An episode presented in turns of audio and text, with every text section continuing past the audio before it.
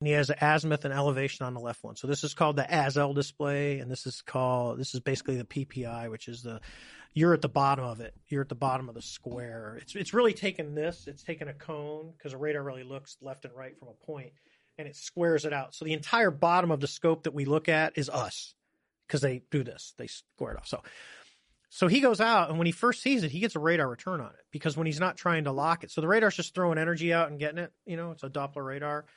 So when it's in search mode, that's all it's doing. It's going, oh, I can see you, I can see, and it's looking Yeah. for a return. So he gets a return. So he wants to see what it is because all you get is a little green square unless it builds a track file on it. But the little green square is just sitting there. It's not moving because it's it's sitting in one spot in space. He locks it up. When he goes to lock it up, now he's putting a bunch of energy on it. Yeah. So he's telling the radar, stare down Hombre, that line of sight, and whatever's there, I want you to La primera persona en eh, comentar este nuevo radio. A ver, no vamos. En teoría tenía que abrir, abrir a las 5, tío, pero estaba aquí, me tomé el té y estaba un poco aburrido. Estaba viendo una entrevista a un piloto, tío, que, que vio un, un ovni. Dicho así suena como el culo. Pero es un piloto pro y el tío estaba en plan. O sea, no sé si lo visteis, pero básicamente el Pentágono hace unos meses. Esperad un momento, que me ajusto el volumen. Aló, presidente. El Pentágono hace unos meses como que salieron y dijeron, by the way, tenemos naves espaciales. Y la peña, ¿qué? Y los del Pentágono, nada. y básicamente todo el mundo siguió como si nada, pero, o sea, eh, eh, admitió el gobierno de Estados Unidos que tenían, eh, hombre, Pufo Tele, qué grande, suscripción de nivel 1. Seis meses ya, Pufo, muy bien, muy bien. Voy a- no sé por qué no me pongo la imagen, voy a poner la, imagen. Vamos a ver mi cara de mierda un poquito, ¿no? Que no... ah, qué bajito estoy. Así mejor, que se vea un poquito más al, Giants, a, la Giants Crew. Eh, Chicotín, muchas gracias, guapo. Majet, bueno, bueno, bueno, let's go, eh. ¿Cómo estáis? ¿Cómo estáis? Sergio S. Sergio SMB. Qué bien que estás de vuelta a Radio Cabra Rules. Os he echado de menos, eh, sinceramente. Me daba un poquito de miedo. Dije yo, igual a la peña ya no le apetece verlo o lo que sea, pero mola, mola. Apetece. Bueno, bueno, bueno. Muchas gracias, Sergio. Eres un sol. Em, tío, que no, que lo de los ovnis no es en plan yo con los ovnis, es el gobierno de Estados Unidos que lo ha dicho. Ahora, lo que te puede decir la peña o lo que uno puede decir es bueno, igual es tecnología de los chinos o, o yo qué sé. El eh, hombre, Campumón, necesitábamos más cabra y también Russian Gypsy, valorando múltiples culturas, todas ellas bailongas alrededor del fuego. Muchas gracias. Em, Radio Good manda y no tu banda. Muy bien. El caso, vamos a ver, vamos a ser serios, vamos a ser gente seria. Eh, vamos a hablar de alienígenas. Eh, no, coño, pero me entendéis lo que os quiero decir. Que una cosa es que lo diga eh, Paco. Que ahora guapo te queremos. Alonsibiri 55, qué grande. Pero, madre de Dios, gente. Eh, relajémonos, ¿vale? Bueno, muchísimas. eh, No me esperaba este recibimiento, muchas gracias, guapos. Eh, Jesús2808, eh, Juan Femi Apóstol, muchas gracias. Dairan Tori, tren del hype nivel 3, Dairan Tori, muchas gracias por el priming también. Te maté, te maté. No sé si, si me he perdido a alguien, pero me lo decís y, y os lo agradezco. El caso. No es lo mismo vuestro tío el alcohólico, vuestro abuelo que delira, eh, que está totalmente empastillado para ver si no lo tenéis que aguantar y le grita al, al canal del tiempo, le grita a las noticias justo hasta que entra el ciclismo y se entra la siesta. No es lo mismo eh, el bizarro. Joder, no, no puedo hablar de aliens, tío. Ya, ya está bien. Eh, ¿Puede parar la censura de la CIA? Bueno, si es censura, sí que siga. Le dejo mis dineros y me voy. Que tengo, no, tío, que tengo clase de alemán para cuando Merkel se canse de Españita y nos invada por nuestras playas. Bueno, bizarro, espero que aprendas mucho alemán y nos traigas eh, el dinero alemán de vuelta, tío. Hay que recuperar el oro de Moscú o algo, ¿no? Pues eh, hay que vengarse, coño, de lo que nos hicieron. Y, sinceramente, a mí me da igual que si lo robemos a los rusos o a los alemanes. Los veo 50-50 en ese terreno, pero pa' Españita, coño. Vamos con esa plata, hijo de puta. Sí, señor, ¿eh? Poco plomo y mucha plata. Así me gusta. Uribista Etrato, madre de Dios, dos, que se ha suscrito. Y también Ayman B98. Bueno, en teoría hay un sorteo de una Switch para la gente. Bueno, no es un sorteo, pero ya lo sabéis cómo va. Em, No he mirado las respuestas aún, ¿eh? No os voy a engañar, no os voy a mentir, no las he mirado. Estoy con el mundial a tope, no he mirado nada. Sorry, Peñita, sorry. Pero a lo mejor lo intentáis, tío, y no lo ha sacado nadie. Tengo que dar otra pista, pronto daré otra pista.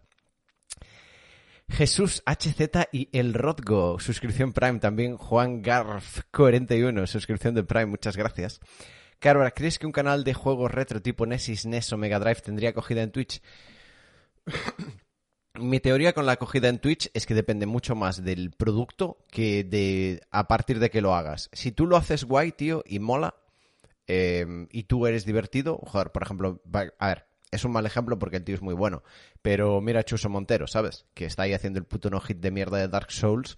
Que si le preguntas a alguien en el vacío, ¿es no-hit un buen...? No, es un formato de mierda. Pero él ha encontrado cómo hacerlo funcionar. Si a ti te mola, tío, es encontrar la manera de hacer funcionar el producto, más que el contenido en sí. Cabra, que llevo seis meses como que Jesús HZ. Hexus. Bueno, eh, es complicado, tío. Jesús, lo siento, tío. Hexus barra baja HZ. Es complicado pronunciar. Complicado hablar. Sáquenme de Colombia. Sáquenme de Colombia. Por favor. A lo que íbamos. A lo que íbamos. A lo que íbamos. O sea, ¿cómo puede ser? Yo, a ver, yo soy un drogadicto, ¿no? Y un vagabundo. Y quizás no soy el mejor ejemplo. Pero ¿cómo puede ser que salga el gobierno de, los americanos y digan, by the way, tenemos naves espaciales y todo el mundo... Guay. Eh, cuando sale el nuevo iPhone, ¿no? Es como, ¿qué? ¿No? O sea, solo estoy yo loco. Bueno, igual solo estoy yo loco. Igual solo me parece a mí que, es raro, ¿no? No sé, es que flipo. Ya, no sé qué hace falta para, para que la gente de... Como que pase algo y digas tú, hostia, algo interesante, ¿sabes? Porque evidentemente la pandemia la gente se ha fijado, pero porque es algo malo. Pero algo que sea interesante que digas tú, ah, coño, pues a lo mejor no. A nadie le importa. Bueno, igual es mentira, quién sabe. Yuha, luha, ha, Muchas gracias por ese Twitch Prime. No me he enterado. ¿De qué hablas? Vamos a buscar la noticia. Vamos a buscar la noticia y lo aclaramos mejor. Eh, Pentagon admits...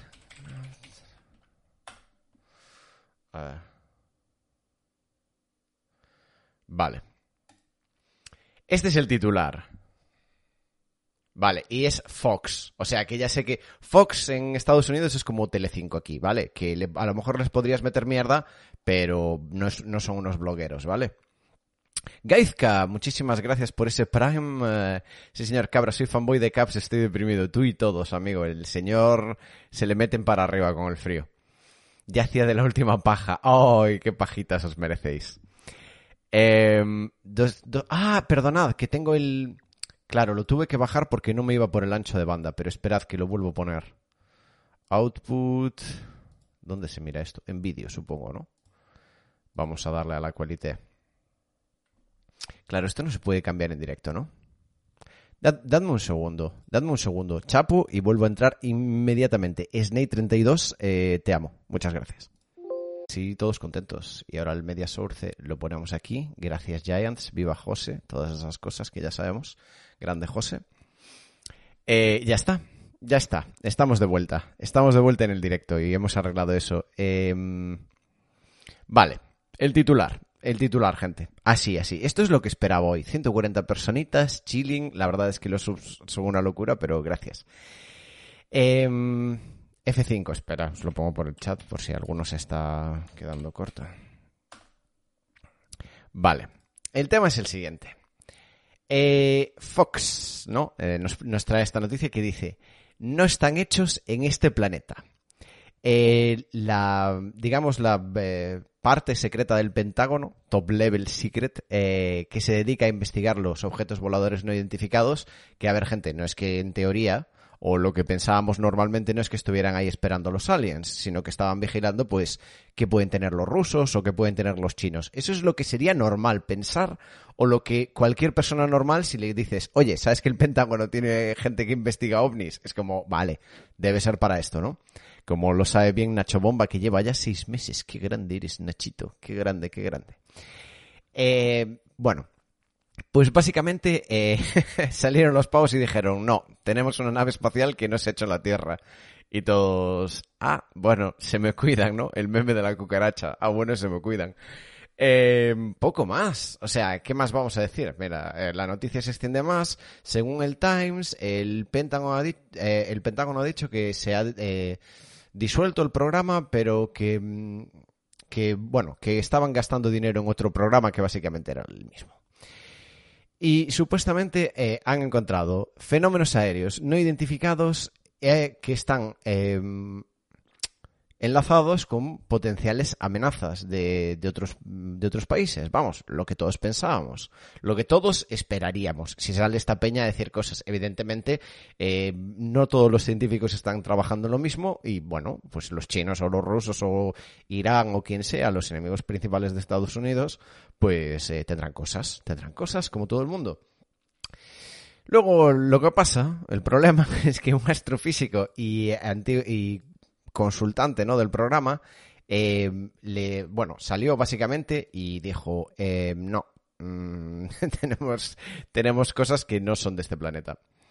Y básicamente la peña está en plan, bueno, eh, de puta madre, ¿no? Keep smiling y, y, todo eso, pero no ha producido la reacción que yo esperaría. Sinceramente nadie ha reaccionado. Ha sido como, ah, bueno, te me cuidas. Es como, no lo tenemos claro, nadie va a hablar de nada, vamos a fingir que no pasa nada.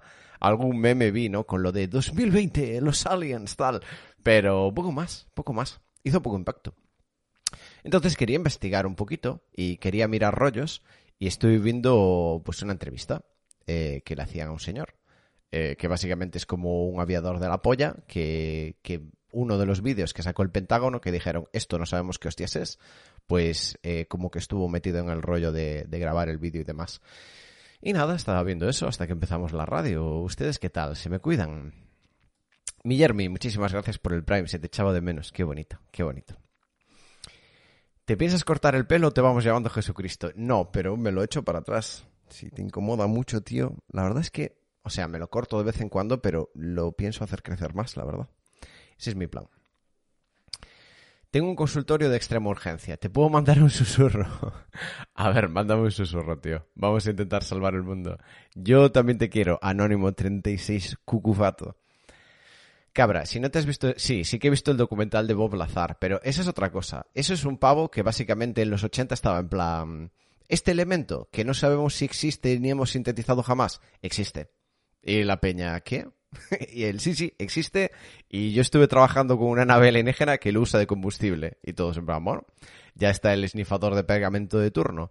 Treinta años más tarde, sintetizan en un laboratorio el elemento, resulta que sí se podía sintetizar. Y, ¿sabes? Era una de estas cosas que, como un elemento teórico, ¿no? Que dices tú, igual puede existir, pero nadie ha sabido hacerlo. Pues en un colisionador de estos de, creo, no sé si en el del CERN, de hecho, eh, se lo encuentran y es en plan, ah, pues sí, sí que se puede sintetizar este elemento. Y nada, el pavo en los 80, en plan, os lo dije, cracks. Y como esas tiene unas cuantas y, y la versión, o sea, es extraño, ¿no? Que una persona pueda predecir ese tipo de cosas con sus dos cojones morenos y sean ciertas, ¿sabes? Que puedes decir, a lo mejor cada loco lo intenta una vez, pero también hay la opción de que volvámonos locos y pensemos que si el gobierno recupera tecnología tocha, no la va a soltar para que la tengan sus oponentes, ¿no? O sea, realmente no creo que sea una cosa tan, tan espectacular. O sea, tú imagínate, tío, que vives... Eh, la humanidad se va a la mierda, ¿no? Pongamos que lo del cambio climático va a pasar de verdad y nos morimos todos. Eh, coño, si en, imagínate, 200, 300 años aparece un gorila o lo que sea y pilla una AK-47, lo último que va a hacer es eh, era repartiéndola, ¿no? Con los gorilas de otras tribus. Era en plan, no, hijos de puta, aquí esto en cuanto yo entienda cómo va, os voy a follar a todos. Yo es lo que pensaría, ¿no? ¿Qué pasa con estas cosas o lo que están intentando? Pero no lo sé. El, cabra, el mejor horario nocturno es incompatible con escuchar el directo con la clase de Derecho marítimo, marítimo. Ya, es mala hora. Yo sé que es mala hora, pero me apetecía hacerlo hoy por la tarde. Porque mm, me quiero fumar un petardaco después, gente. No, no, no, os voy a mentir. Yo no os voy a mentir. Así es. Y no me apetece venir aquí en plan, ¿qué pasa, chavales? Creo que aún no estamos en ese punto Joe Rogan, aunque no sé yo lo que nos falta. Eh, Minimus CE. Bienvenido a casa, cabra. Siéntate junto al fuego y tómate algo calentito. Qué grande, qué grande. Muchas gracias por ese Prime. Vivo en Francia, dame ánimos y consejos para el teletrabajo. Consejos, no sé qué te puedo dar, tío. Eh, No lo sé. Eh, si no te gusta estar en casa es una mierda. A mí es que no me raya estar en casa, ¿sabes? Dos Chacal se ha suscrito. Oli, el acertijo se resolvió. Quiero tongarlo y quedarme con la Switch. Eh, pronto, pronto daremos una pista a Dos Chacal. Drolon también se ha suscrito con Prime. Mejor el horario nocturno. Sí, sí, sí, lo sé, lo sé, lo sé. Enholf, el retorno del rey, como he echado de menos la radio. Y yo a vosotros. Death Sadis, Dios mío, sí que estoy arriba en el chat. Hola cabra, otro día bebiendo de tu sabiduría. Qué erótico suena eso, ¿eh? ¿Habrá bar de la LEC? Mirad, no sé lo que va a ser los proyectos de 2021. Yo tengo varias cosas en mente, ¿vale? Tengo como tres cosas serias que estoy tocando y cualquiera podría ser como a tiempo completo. Entonces yo evidentemente quiero seguir haciendo la radio porque me gusta, simplemente es agradable, ¿sabes? Me siento enchufo, hablamos, lo pasamos bien y ya está. Pero del resto de proyectos no sé lo que haré. Entonces, igual hay... Porque imaginaos, o sea, tenéis que entender que ahora la industria está un poquito patas arriba, ¿eh? Porque casi que Riot, entre comillas, ha admitido que si quieres emitir con sus imágenes con una web, literalmente no hay nada que pueda hacer para pararte. Entonces, eso abre la puerta a que Ibai comente la LEC. Abre la puerta a que cualquiera haga lo que quiera. Pero entre ellas eso. Entonces, ¿qué va a pasar? No lo sé. Creo que los derechos de 2021 ya los ha firmado el VP con Riot. Simplemente por fechas creo que tendría sentido. Y... Y ya veréis. O sea, que no sé qué va a pasar, ¿sabes? Pero yo intentaré hacer algo con respecto a castear cosas. Y aparte quería hacer un, un programa de LOL. De verdad. En plan, que Summoner's Call y todas esas cosas me gustan, pero quería hacer algo un poquito más.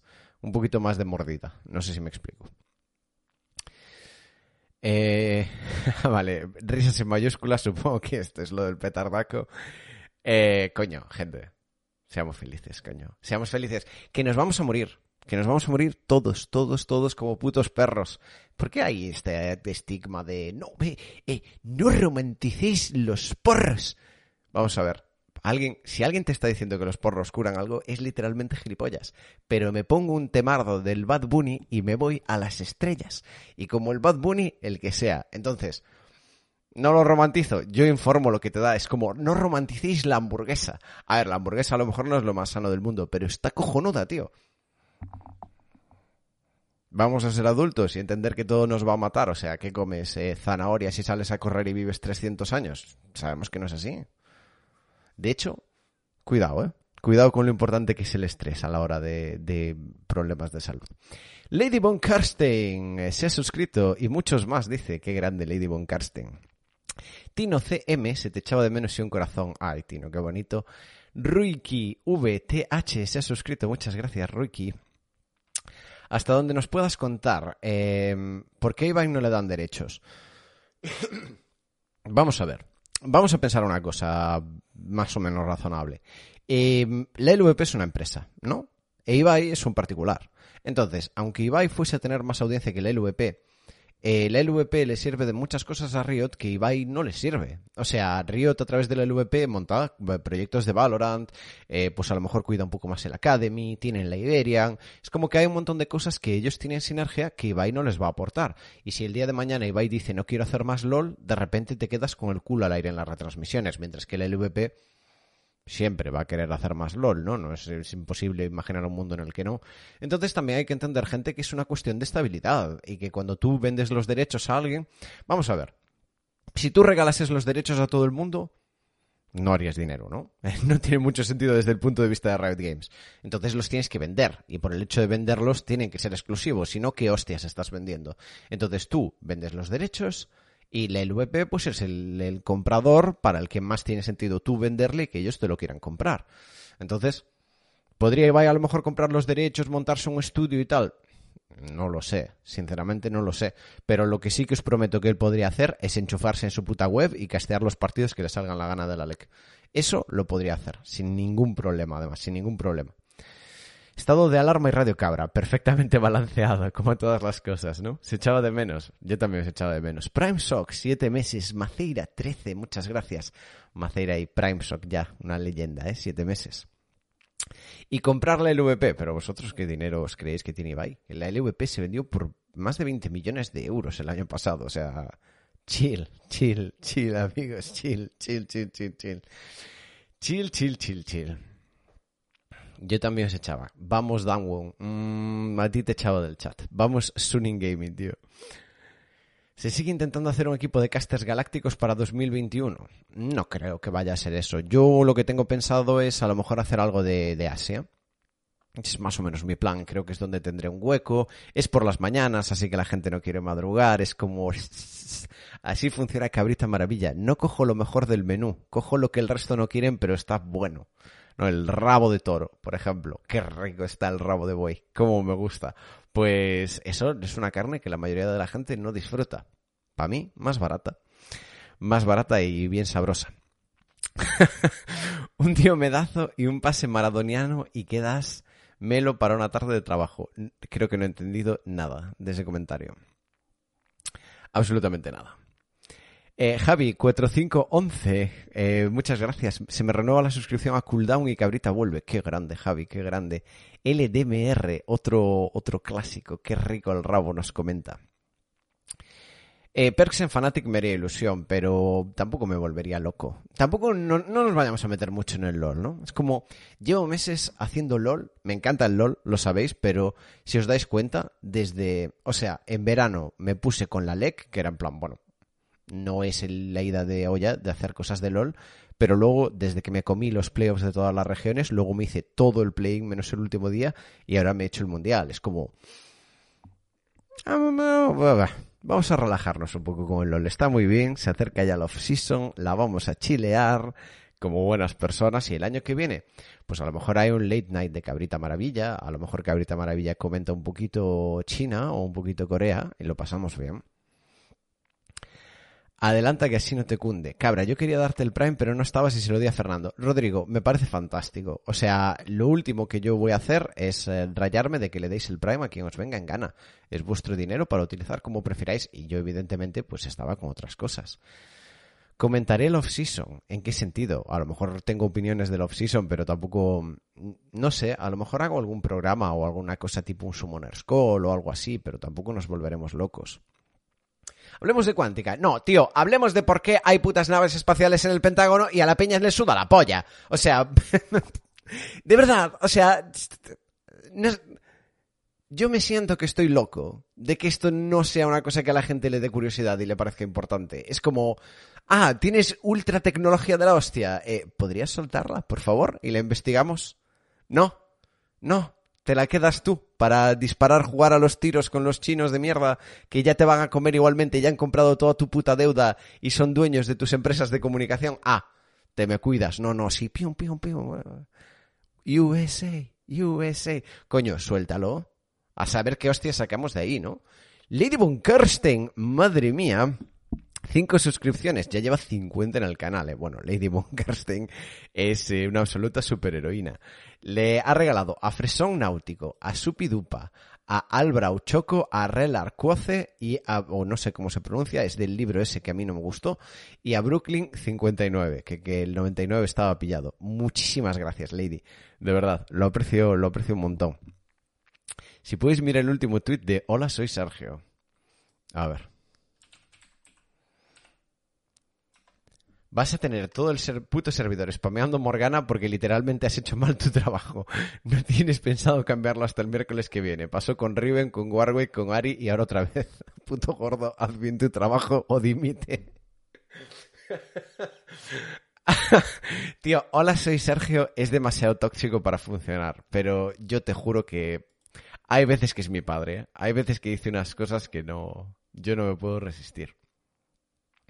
Bueno, ahora estoy viendo... Ah. Ya. Eh, ahora acabo de leer comentarios de una candado que, que vaya tilita.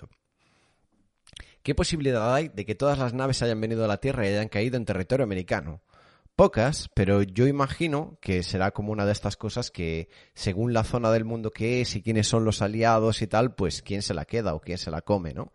Pero supongo que los chinos y los rusos también tendrán pero a lo mejor no es la misma, tío. ¿Qué cojones sabemos con esto? Es como, no sé, te imaginas, por poneros una idea, si en vez de naves fueran coches, eh, no es lo mismo si tú puedes ver un motor diésel que un motor a gasolina, ¿no? Aprendes un montón de cosas diferentes. Imagínate que te, lo encuentras en, en, la época de los romanos, en el siglo IV. Es como, ¿qué coño es esto, tío? pues eso igual es un poco igual, ¿no? O sea, lo pueden compartir todos. Igual hacía falta, ¿eh? Igual nos hacía falta super tecnología del futuro para salir de, de donde estamos. O igual nos matamos todos, ¿no? Somos los monos con el cuchillo de, de los Simpson. Con la plata de los subs de hoy puedes comprar parte de la deuda gringa para que no te quedes atrás en la carrera por el poder. Sí, señor. Eh, Cabrita Maravilla 2030, presidente del mundo. Poco a poco, poco a poco. De momento, algunos votos tendríamos. Para que pueda comprar cogollos. Gracias, Alex Guite. Eh, soy más fan del hachís, ¿eh? Es más suave. Pero te lo agradezco. Eh, no habléis de droga, por favor, no habléis de droga, no romanticéis la droga, eh, proteged los oídos de los niños.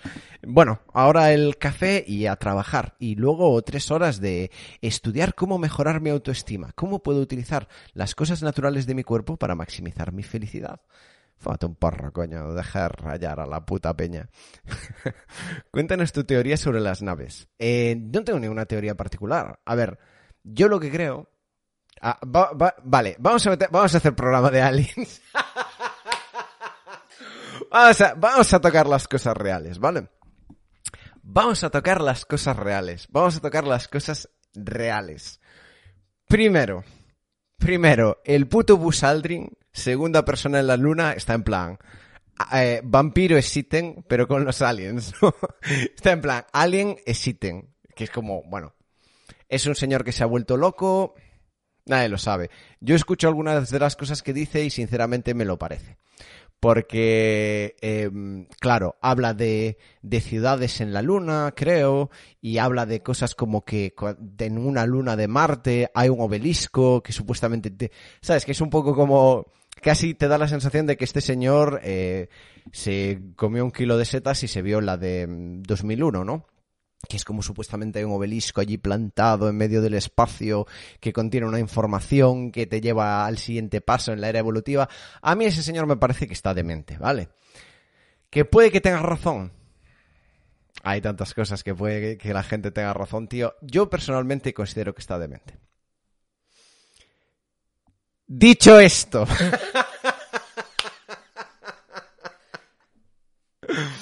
Dicho esto.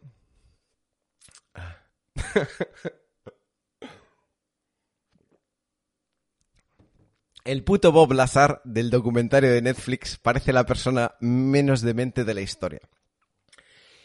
Y lo que queda claro viendo el documental, independientemente de que tú creas en la historia, porque él lo que plantea no es yo tengo una nave alienígena. Él lo que plantea es yo tengo una nave que no sé cómo funciona, que me dan un trozo y que te utiliza un elemento extraño y crea unas fuerzas que, o sea, básicamente la nave como que crea antigravedad o no sé qué putas mierdas, vuela de manera rarísima, viola nuestra comprensión de la física actual y el tío eh, acertó en todo. O sea, el tío dijo, "Eh, la nave vuela así. Pues salió un vídeo del Pentágono de un ovni y vuela, pero en plan salió 30 años más tarde y vuela como el tío lo describía. Dice, eh, funciona con este elemento que en aquel momento ni se sabía si podía existir. Pues resulta que el elemento existe y se sintetiza. El tío dice, eh, para entrar tienes como esta, este tipo de autenticación concreta que mide los huesos de tu mano y no sé qué puta mierda. Nadie había visto una mierda de esas en la puta vida. Eh, salió una foto hace unos años y es tal cual como el tío lo describió. Entonces, que el tío trabajó allí, yo creo que es indiscutible. Y que tenía tecnología más avanzada de lo que nosotros creemos que son los límites de la física actual, yo creo que también. Porque sino que eh, escogió pito pito colorito un elemento al azar de los de la tabla periódica y justo resultó que se podía existir y era es el primer humano que lo adivinó sin venir a nada cuando ya es un tío que ha adivinado un montón de cosas de cómo funciona el Pentágono o cómo funcionan esas áreas secretas, ¿no? Que no eran públicas. A ver. Aquí cada uno puede vivir en el mundo de fantasía que quiera. Yo, con mi experiencia jugando al Among Us, entre otras cosas, diría que, que cheira. Que huele, ¿no? Como se diría en castellano. Huele a mierda. Vale. Dicho esto, dicho esto, que hay mierdas está claro. Ahora, ¿qué son estas mierdas o exactamente cómo funcionan no está tan claro? Vale, porque... O sea, ¿se ha congelado la cámara o es mi stream? Raideando el, área 51 corriendo como Naruto, ¿eh? Nos quiero ver a todos. Todos los cabriters, yo a la cabeza, eh, vamos corriendo. Se acabó, tío. Le hacemos un ninjutsu. Vamos a, rescatar a Alf. Raideando el área 51 lo Leroy Jenkins. Pero estás hablando de esto, no es mejor que te fumes ya el porro. No, si me fumo el porro nos vamos a, a otras mierdas. El problema básicamente ahora es, o lo que más o menos es, es un, un interrogante interesante, es cuál es la interacción de este... Si, primero, ¿existen seres, aparte de nosotros, que tienen una tecnología más avanzada? A ver, a lo mejor no, pero me parecería extraño, ¿sabes? O sea, no suena muy creíble teniendo en cuenta que tienen tecnología que no entienden. Básicamente, ¿no? Si uno toma como. Si uno toma lo que dijo este señor, que acertó un montón de cosas y dijo un montón de verdades que en el momento no se sabían, y, todas han, han, salido bien. Te, lo, la verdad es esta. El gobierno, al menos el gobierno americano, es posible que los otros también, cuentan con eh, tecnología que nadie sabe cómo funciona ni dónde cojones ha salido. Vale. Cabra diciendo que hace directo ahora porque luego le quiere dar a la mandanga. Creo que ya la 12 y no se acuerda. Puede ser. Puede ser. El caso. Ahora, hay varias posibilidades a considerar con eso. Primera, que sea tecnología humana, simplemente, pues el Pentágono está avanzadísimo con respecto a la física de la comprensión del resto de humanos. Poco probable. Poco probable, porque si realmente su si tu comprensión es buena de eh, una tecnología superior, eh, lo usas para ganar poder como se ha hecho en toda la historia. Es decir, cuando ganas comprensión de la propulsión, cuando ganas comprensión de la forja, cuando ganas comprensión de las ondas electromagnéticas para utilizarlas comunicación, radar, es como cuando ganas comprensión de algo nuevo, te vas para arriba. No parece ser el caso, no vemos muestras de, de dominancia a través de esta comprensión extra, entonces me parece complicado pensar que ellos lo entiendan. ¿Vale? Este es mi punto de vista razonable o razonable desde mi punto de vista al respecto. Entonces, ¿cuáles son las otras opciones? Uno, es, son alienígenas. Dos, son seres interdimensionales. Tres, son humanos del futuro. Es como casi que es lo único que te queda, ¿no? Yo creo. Desde el punto de vista de que no parece razonable que sea humano porque no se está utilizando para aumentar vehículos de poder, que es básicamente para lo que se ha utilizado toda la tecnología y sobre todo la tecnología que está en manos de, de los militares. No sé, no, creo que esté diciendo nada loco aquí. Hola, eh, la radio de los que molan. Gracias, Edlo2307. Es una radio canallita hoy, ¿eh? Y a Relámpago McQueen, Rayo McQueen, Fiam. Estoy haciendo cuarto milenio. No, no, no, no. Que a lo mejor, vamos a ver, vamos a admitir una cosa. Es posible que todo esto sea una paja mental, pero tú, como. Poneos en mi espacio mental. Tú eres una persona normal, que no tiene información de estas mierdas para nada, ¿vale? O sea, literalmente nosotros no tenemos, no sabemos nada de lo que está pasando. Sale el gobierno, te dice que tienen naves que no son de este planeta. Que es, o sea, ¿es razonable pensar que no hay otros seres aparte de nosotros? ¿O es el piloto automático mental que básicamente es como, mira, como no puedo saber nada de esto, ni lo voy a considerar? O sea, al final esto es una diversión. ¿Yo qué cojones sé? Tú cuando pillas una hormiga y le pasas la mano por encima, le, le haces así o cualquier basura, el animal no se entera.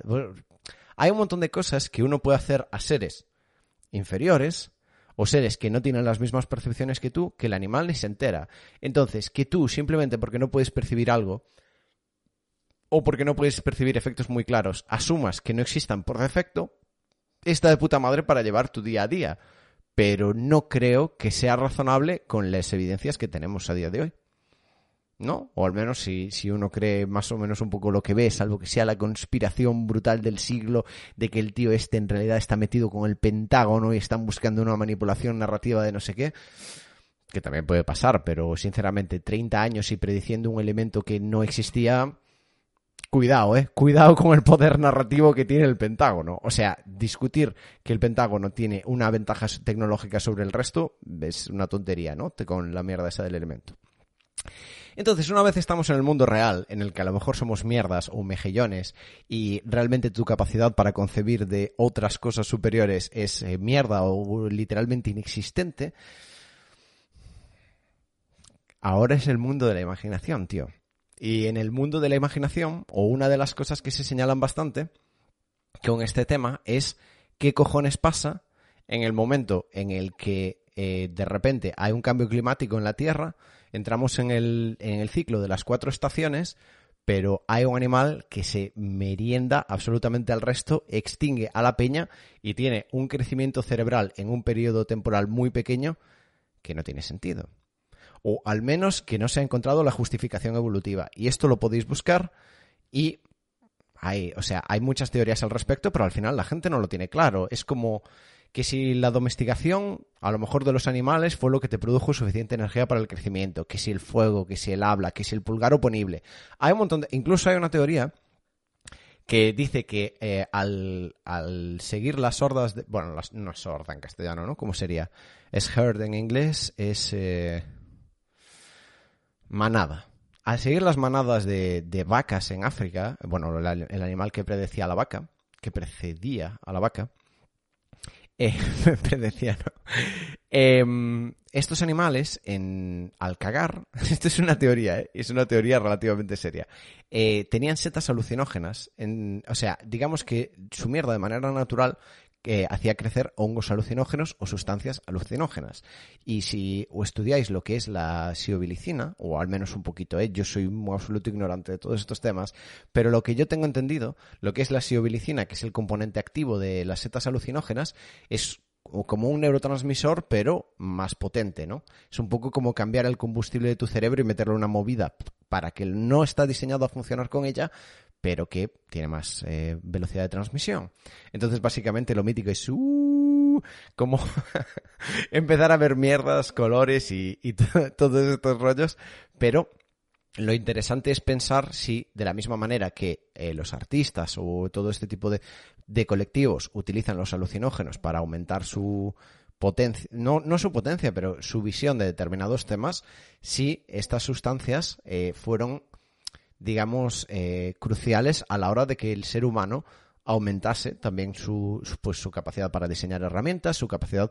Porque daos cuenta de que hay muchas cosas que inventar, ¿eh? O sea, ¿cuándo surgió el primer humano? Vamos a buscar la... la was the first human born? Que más o menos, o sea, lo que es esta pregunta es... Eh, ¿Cuál es el eh, animal más antiguo que tú puedes considerar un ser humano? Los ancestros no. Em, When Humans Became Humans, del New York Times. Vamos a aprender, tío. Con Cabrita Maravilla aprendemos, tío. no me deis la chapa. Odio, ¿sabéis qué odio? Odio cuando me meto a leer un artículo. Es como, oh, no sé qué, el consenso nacional. Tío, he buscado una pregunta. Dime, eh, podrían ser dos frases, ¿vale? Podrían ser menos ello. Em, la mayoría de científicos creen que la gente que es como nosotros, digamos el Homo sapiens anatómicamente moderno, evolucionó hace unos 130.000 años. De ancestros... Vale, vale, 130.000 años. Vamos a darle 150.000. Vamos a ser generosos, le damos 200.000 si queremos. Em, somos conscientes de que esto para cosas como la invención del lenguaje eh, es un poco loco.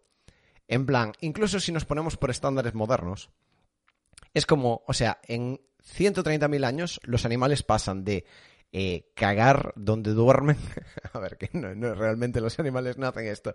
Pero me entendéis, ¿no? O sea, pasamos de cagar donde dormimos y tener piojos a de repente es como hay un salto tocho y si tú vas a mirar la civilización del antiguo Egipto, que son como, eh, imaginaos, el 3.000, eh, 4.000 años antes de Cristo, aunque mucha gente discute que es diferente, eh, ya hay una cantidad de burradas inventadas que es la hostia. O sea, hay lenguaje, hay escritura, eh, hay mitología, hay medicina, hay ya un montón de mierdas. Entonces, lo que es un poquito una incógnita es en qué momento eh, o, cómo en un periodo así un animal puede desarrollar tanto un solo órgano, que es el cerebro, que no sé cuánto peso ganó, pero creo que ganó la hostia. De hecho, lo podríamos mirar también y de dónde salió todo este tipo de ideas, ¿no? O sea, porque es en plan, vale, sí, hablar del lenguaje cuando uno tiene lenguaje es obvio. Tú te levantas, hablas, eh, mamá, la lenteja o lo que sea que, dices en tu casa, muy bien. Pero para mí hay un ejemplo de la invención del lenguaje que, que, es muy chulo y muy impresionante, que es, tú imagínate que te estás peleando con un grupo de otros monos, no sé si visteis 2001, ¿no? Cuando se pelean por el obelisco y demás, pero eh, uno de los grupos de monos emite tonos y de que emiten tonos empiezan a moverse todos al mismo tiempo. ¿Entendéis lo que os quiero decir?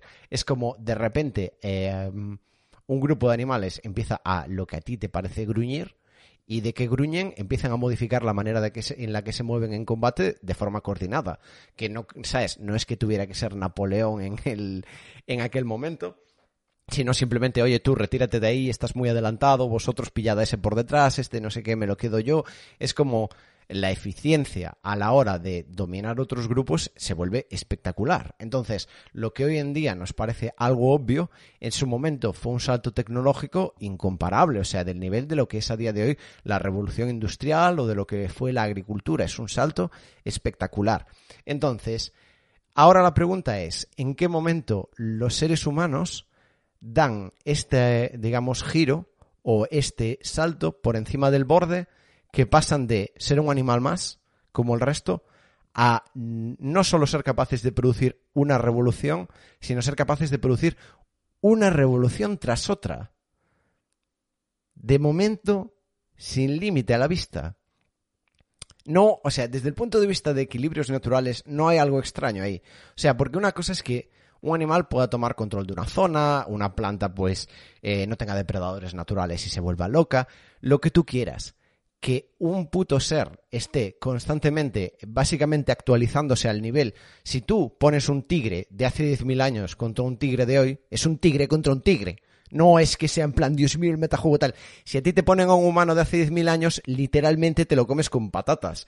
Es imposible comparar. Eh, a ver, desde un marco de que tú tengas el, eh, tu entorno, ¿no? ¿no? es, le vas a hablar de, pues mira, lo que dirá que opinaba de la belleza de las ecuaciones, es como, cállate la boca, con eso no lo vas a matar, ¿no? Pero me entendéis lo que os quiero decir, que hay un momento que eh, por algún motivo los humanos pasan de ser un animal más a ser un animal capaz de revolucionarse una y otra vez de tal manera que el anterior humano es increíblemente inferior comparado con el, con el humano del presente. ¿De dónde viene ese salto? Hay gente que dice los putos aliens. Eso es lo que hay gente que dice. Yo no sé si lo creo o no, me parece irrelevante para nosotros, pero lo que sí que soy consciente es que es extraño. O sea, es raro ver que en un, periodo, entre comillas, tan pequeño para la vida en la Tierra, la Tierra que tiene 7, el universo 14, la Tierra 7 y la vida 3 billones de años. Espera. How long life on Earth? Ah, mira, vamos a buscar. Sí, 3,5 billones de años, pero son billones americanos. Em, how long humans versus life. Vamos a buscar qué porcentaje del del total de lo que lleva desde la historia de la vida llevan los humanos. No, no, no. ¿Me puedes dar un porcentaje, tío? Eh, ¿Me lo puedes dar para idiotas, por favor? No me interesa tu artículo. Yo sé que para que cobres tienes que escribir mierda, tío pero, ¿sabes? Porque si no es en plan, oh, no te voy a pagar por solo dos párrafos. ¿Vale? Mm, water, no sé qué, flores, tal, primates. Vale, madre mía, estoy viendo aquí. Eh, vale, eh, básicamente, echando los cálculos un poquito a ojo, es como menos de un 1% de la historia total de la vida, ¿no? Llevan los humanos. ¿Y cómo es posible que menos de un 1%, bastante menos de un 1% de hecho, a ver, simplemente vamos a hacer la división, ¿no? 130.000 dividido entre 4, 5 y ahora son billones americanos, ¿no? Entonces tal y ahora un millón. 1, 2, 3, 1, 2, 3. ¿Qué me sale? Vale, eh, básicamente, literalmente os puedo prometer, es mierda. O sea, es en plan, cero, menos de 0,1% del tiempo total de la vida. ¿Cómo es posible que una forma de vida en este tiempo haya tenido no solo una, sino varias revoluciones del metajuego que básicamente dejan a la versión anterior como si fueran absolutos retrasados mentales? O sea, no retrasados mentales, sino imposible competir, básicamente. Que no es, por ejemplo, la agricultura no sería un buen ejemplo, porque la agricultura eh, convivió mucho tiempo con el nomadismo y sociedades nomádicas ganaron mucho poder en la antigüedad. Por ejemplo, los mongolos, ¿no? Que son como el, el grupo nómada más famoso y el único imperio nómada de la historia, que es como una cosa un poco extraña. Pero, a ver, yo creo que si hablamos del habla, yo creo que si hablamos del fuego, yo creo que si hablamos de la electricidad, son revoluciones no comparables que es absolutamente imposible competir con ellas. Mongoles. Me entendéis. Yo soy un ignorante y el que me haga caso... Eh, con su... él lo controla, él lo controla, él o ella deciden. Gloth LCS Army, muchísimas gracias. También Jesús099, Lorian barra baja LOL, Petete con tres treses, Little Ro, me paso a decir hola y me voy, esta noche lo escucho, qué grande Little Ro, pásalo muy bien. Oveja fantástica, por supuesto, mi clon maligno. Ernesto Valverde Tejedor, cabra guapo, el Prime que te prometí por Instagram. Qué, bonito, qué bonito. Mada15, tenía monazo de Radio Cabra, menos mal, jeje. Muchísimas gracias a todos. Y SAP Q2. Vale.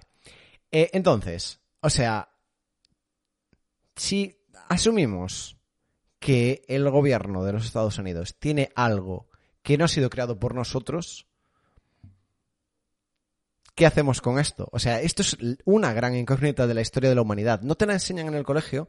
Primero, porque el colegio es eh, una fábrica de trabajadores de, de, obra. No están ahí para hacer personas, están ahí para hacer monos y producir para el Estado y las empresas. Vale. Vamos a, vamos a quitarnos de esta ilusión de que la educación es educación. O lo que se le llama educación es educación.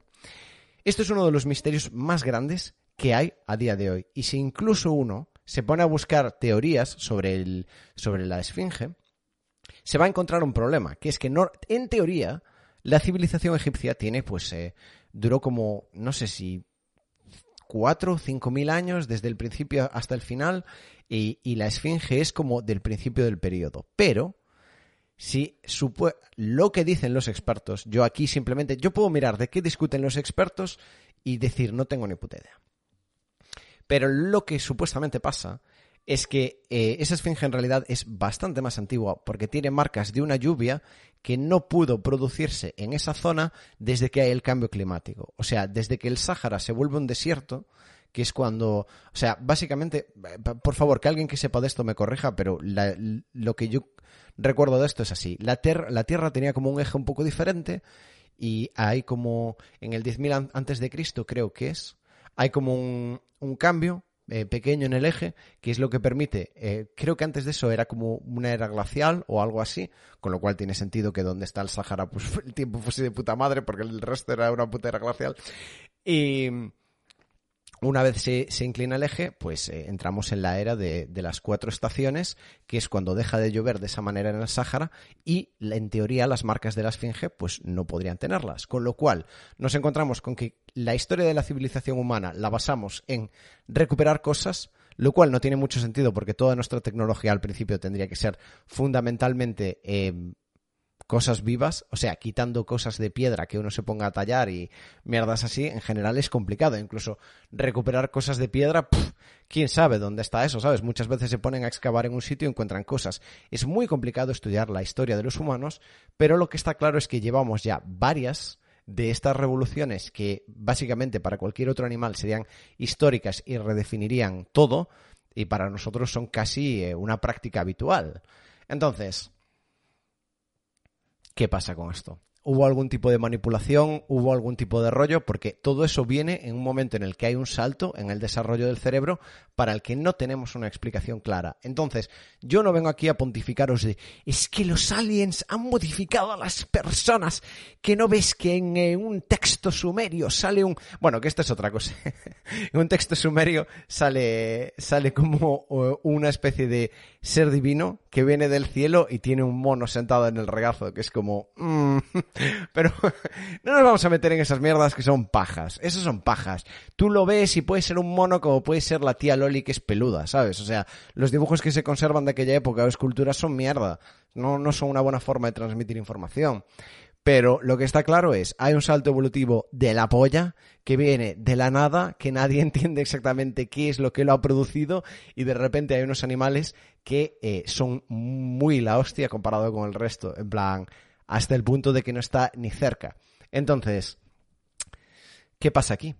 No, es una, una, pregunta que nos podemos hacer. Si esta peña tiene em, naves de, otra, e, de otros seres, ¿hubo algún tipo de manejo? ¿Hubo algún tipo de manipulación? No creo que sea una pregunta estúpida. Con la información que tenemos actualmente, plantearse que esa pregunta tenga valor. Ahora, esto no es lo mismo que decir las pirámides, las por ejemplo, el Buzz Aldrin este te dice, los aliens construyeron las pirámides y cuando lleguemos a Marte es como, chill, chill, amigo, relájate. Yo no digo que no tengas razón, pero tal y como me lo estás vendiendo, me suenas a, demente. No, que es lo que pasa con mucha gente que se mete en estas teorías. Porque al final tienes que creer en algo para lo que no tienes pruebas fuera de si tú has tenido una experiencia. Entonces, si tú has tenido una experiencia no lo puedes compartir con la gente y si no lo has tenido, tienes que ser un demente porque estás creyendo en algo en lo que no tienes pruebas. ¿Somos nosotros los extraterrestres? Bueno, sería una posibilidad, ¿no?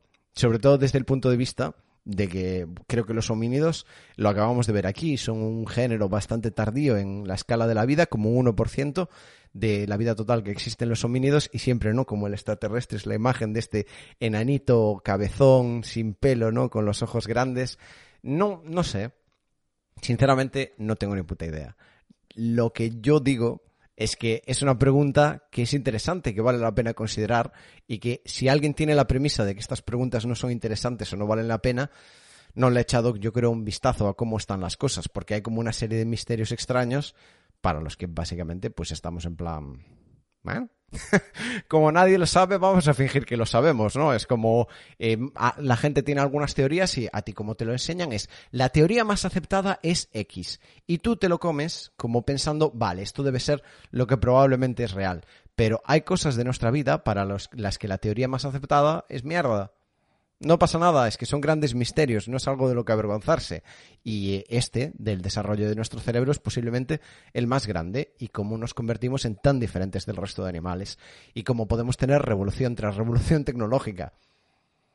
No sé, yo estoy esperando a que los delfines inventen una metralleta, tío, o algo, pero es que no pasa. O sea, no sé. Ya no una metralleta. Em, no sé, ¿puede algún primate entender el fuego? Una, una cosa, vamos a decir, una cosa, están empezando a usar herramientas, los monos, o sea que más o menos vienen por el camino, pero no sé, se les ve tan lejos, ¿no? Qué grande Patiuscas con ese sub. Qué grande Patiuscas. Sí, sí, de hecho lo de los delfines, eh, yo una de las cosas que me parece que, es súper interesante eh, sería pensar formas de comunicarnos con el resto de animales inteligentes, porque creo que a lo mejor es una, una cosa, resolvemos el misterio y resulta que no somos tan listos, ¿no? Que simplemente lo que teníamos es una forma muy fácil de hablar y manipular herramientas con el pulgar oponible y eso es como la diferencia entre, entre el resto de animales y nosotros. Me gustaría saber lo que piensa un delfín de, de estas mierdas, tío. ¿Cómo ve un delfín a G2? ¿Deberían peinar a Perks? No sé. A ver qué nos dice Flipper. Em, a mí me parecería muy interesante. Delfines, ballenas, monos, eh, perros incluso. Ya más para abajo de ahí, ¿no? La gallina es como... El tiempo que me va a llevar explicártelo a lo mejor es esa nuestra situación, ¿no? Están los aliens en plan, no vale la pena explicaroslo. Tirad para adelante, intentad no mataros mucho y si os matáis, pues bueno, eh, ya haremos otro, que no, no hay fallo. Cabeza perro. Qué ganas de que acabe esta mierda y pegarme una buena fiesta. Bah, yo me voy a coger una borrachera cabeza perro de las de avergonzarme al día siguiente. Buenas tardes, Radio Cabrites. Qué bueno verte. Qué bueno verte a ti también. Termi on the night. Qué grande. Te incito encarecidamente a ver este vídeo. Eh, contacto Aliens. Tres hipótesis. ¿Sabéis qué pasa? No me cae bien Neil deGrasse Tyson. Me parece un poco imbécil. Con todo mi respeto, ¿eh? no imbécil de que no sea listo. Imbécil de pomposo, ¿sabes? Que es como a ver, em, a mí la, filosofía que siempre me enseñaron en la, facultad de matemáticas es no intentes complicar las cosas demasiado porque ya la vida o los temas de las mates son lo suficientemente difíciles, ¿vale? Cuanto más simple mejor. Y el Neil deGrasse Tyson me parece que a veces se huele un poco los pedos, ¿no? Está en plan, mm, ay, el universo, qué listo soy. Mm". Y, y, no sé, se me hace un poco chapas. Pero si os gusta, eh, disfrutadlo, hace un trabajo maravilloso y seguro que es una persona fantástica. A mí se me hace un poco chapas, tío. Yo no valgo para, escuchar a Neil deGrasse Tyson. Em, la, la, palabra es prepotente. No sé si es prepotente, pero se me hace... Es como, como cuando escucho a un cantante y está más centrado en parecer que él o ella misma canta bien que en que la canción sea bonita, ¿sabes? Pues es un poco así. Es en plan, Neil deGrasse Tyson sí que es cierto que eres un poquito guay porque eres ahí como el científico que está en plan, yeah, bitch, no sé qué. No eres tan guay. O sea, un poquito. Relájate un poco, relájate un poco. No pasa nada. No pasa nada. Pero bueno, igual, igual está bien la teoría, ¿no? De los aliens. Han canjeado el camino. Han canjeado el camino. Es una historia que os lleve la iluminación. Dios mío, qué desgracia, ¿eh? Mejor que no vayáis. A ver, han canjeado el camino.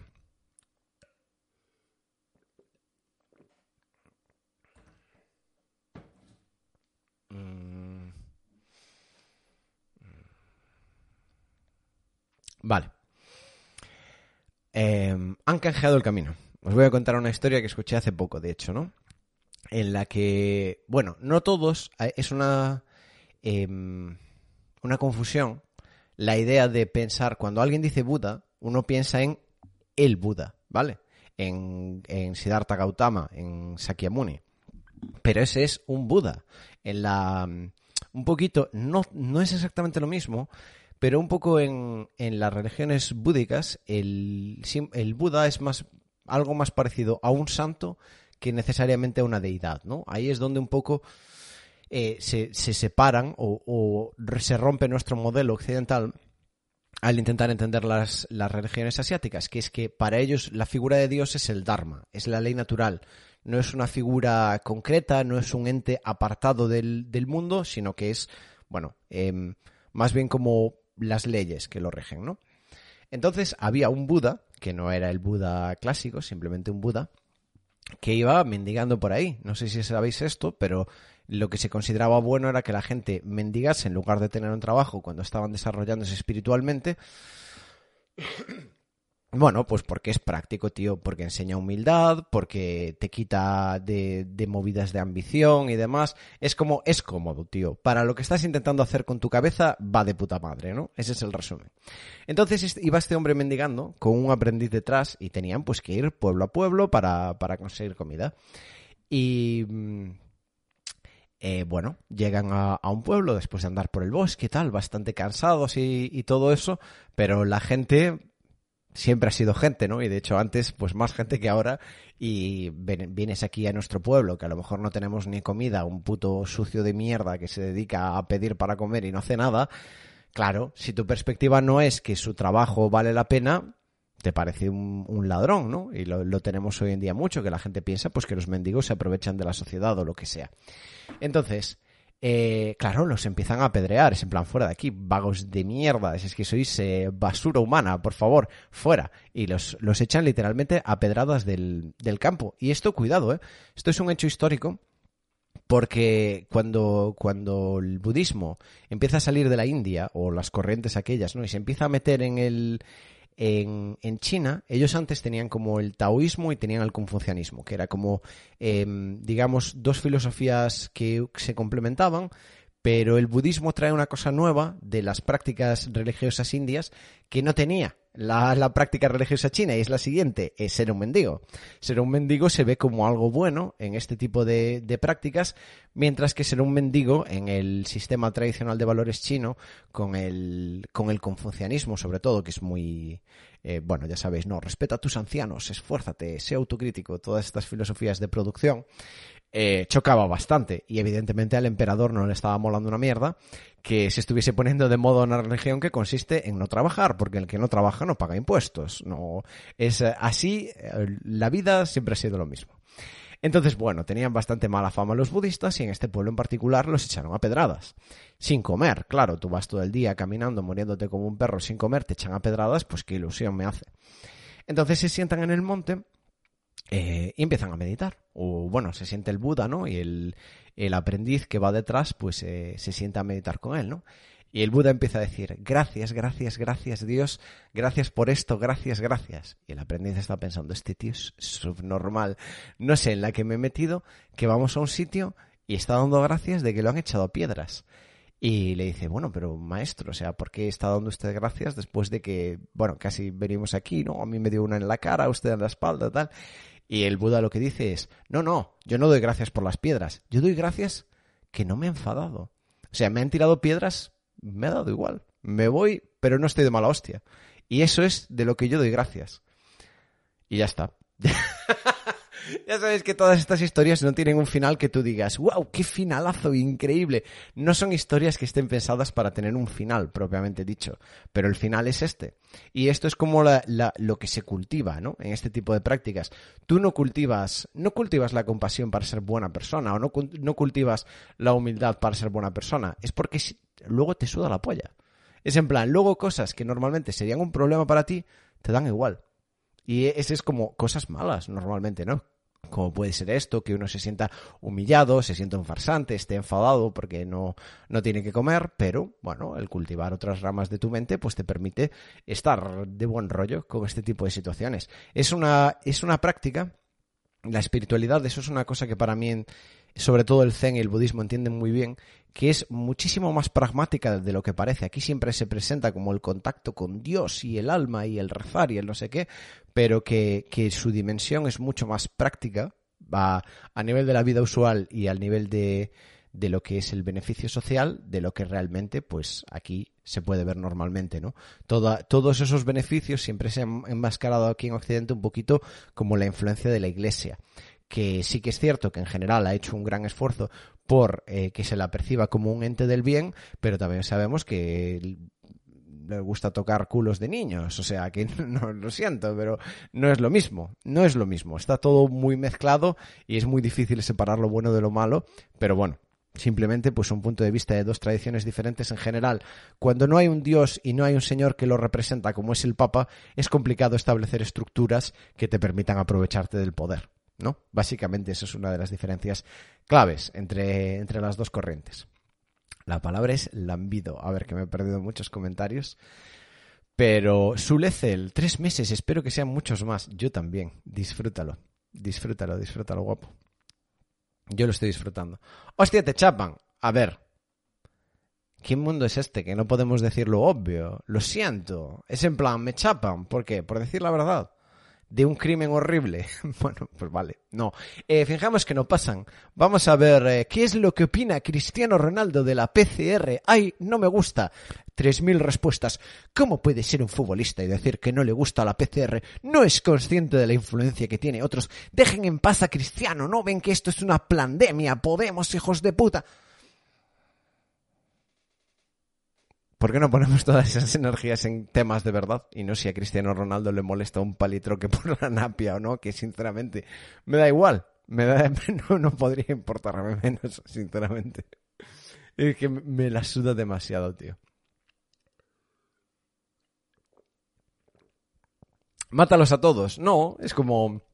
No te enfadarías con el viento por soplar, ¿no? O no te enfadarías con un animal por seguir su naturaleza, pues las personas también seguimos nuestra naturaleza. Su naturaleza es rayarse por mierdas mientras el mundo está en llamas y mi naturaleza es intentar que eso no me afecte y poder vivir mi vida más o menos bien. Y si puedo arreglar cosas bien, yo creo que desde aquí hacemos un esfuerzo bastante serio para que la comunicación sea de calidad entre las personas y no estar ahí en plan, si opinas esto, eres un hijo de puta. Es como, intentamos tener un nivel de diálogo decente, pero bueno, yo también eh, quiero tener mi vida, ¿no? ¿no? ¿no? puedo dejar. Por eso, ese es el beneficio de la espiritualidad. O sea, no es que yo esté ahí en plan, ay, perdono su indignidad de discutir estos temas. Es como, no, me da igual, porque no estoy apegado a los recursos que yo obtendría si ellos funcionasen de otra manera. Eso es lo que a ti te produce el odio. O sea, lo que te produce el enfado es el egoísmo, es porque tú estás pensando en tu propio beneficio y cómo estas cosas que son así no te benefician. Si no estás pensando en esto, es en plan, bueno, pues es lo que hay, ¿no? Quién sabe, quizás la gente está descargando estrés. Y sinceramente, Cristiano Ronaldo, para lo que cobra, pues a lo, a lo mejor ni tan mal, ¿no? Que le toque a él. Quién sabe. Hay, para tener opiniones de, fuertes de cosas, yo creo que, hace falta estudiar poco la realidad. Si no, las opiniones sólidas uh, desaparecen todas. Yo lo digo aquí convencido y luego a cinco minutos más tarde opino otra cosa. Nací en Rías Baixas, cabra maravilla, mátalos a todos, suele ser una opción entre mis ex vecinos. Sí, las Rías Baixas, vamos de ese palo, ¿eh? están bonitas. Por eso la tecnología debe avanzar, para que podamos aislarnos de la mayoría de seres humanos. Tío, una cosa que a mí me choca de, la sociedad moderna, una cosa que a mí me sorprende. Se supone, o, o la sabiduría a día de hoy es como, wow, si quieres saber cómo es alguien de verdad, mira cómo trata a los animales. Si alguien es bueno con los animales, es buena persona. Ser bueno con los animales es lo más fácil del mundo. Es en plan, primero, no te pueden hacer daño. Segundo, de ninguna manera. Pesan como 3 kilos y están hechos mierda y castrados, no tienen ni testosterona. Segundo, em, básicamente su interés es hacerte la pelota. Eres literalmente su carcelero y te tienen que, se tienen que arrimar a ti para que les des de comer y caerles bien. Tercero, eh, no es bastante mejor medida del carácter de alguien. Mira cómo trata a aquellas cosas de las que puede obtener algo y no animales que no tienen rol en la sociedad más que ser bonitos y hacer GIFs en Twitter. No sé. A mí me parece que, eh, que la medición de una persona sea el cariño que le tenga a los animales es que es imposible no querer a los animales. Es como un bebé. ¡Wow!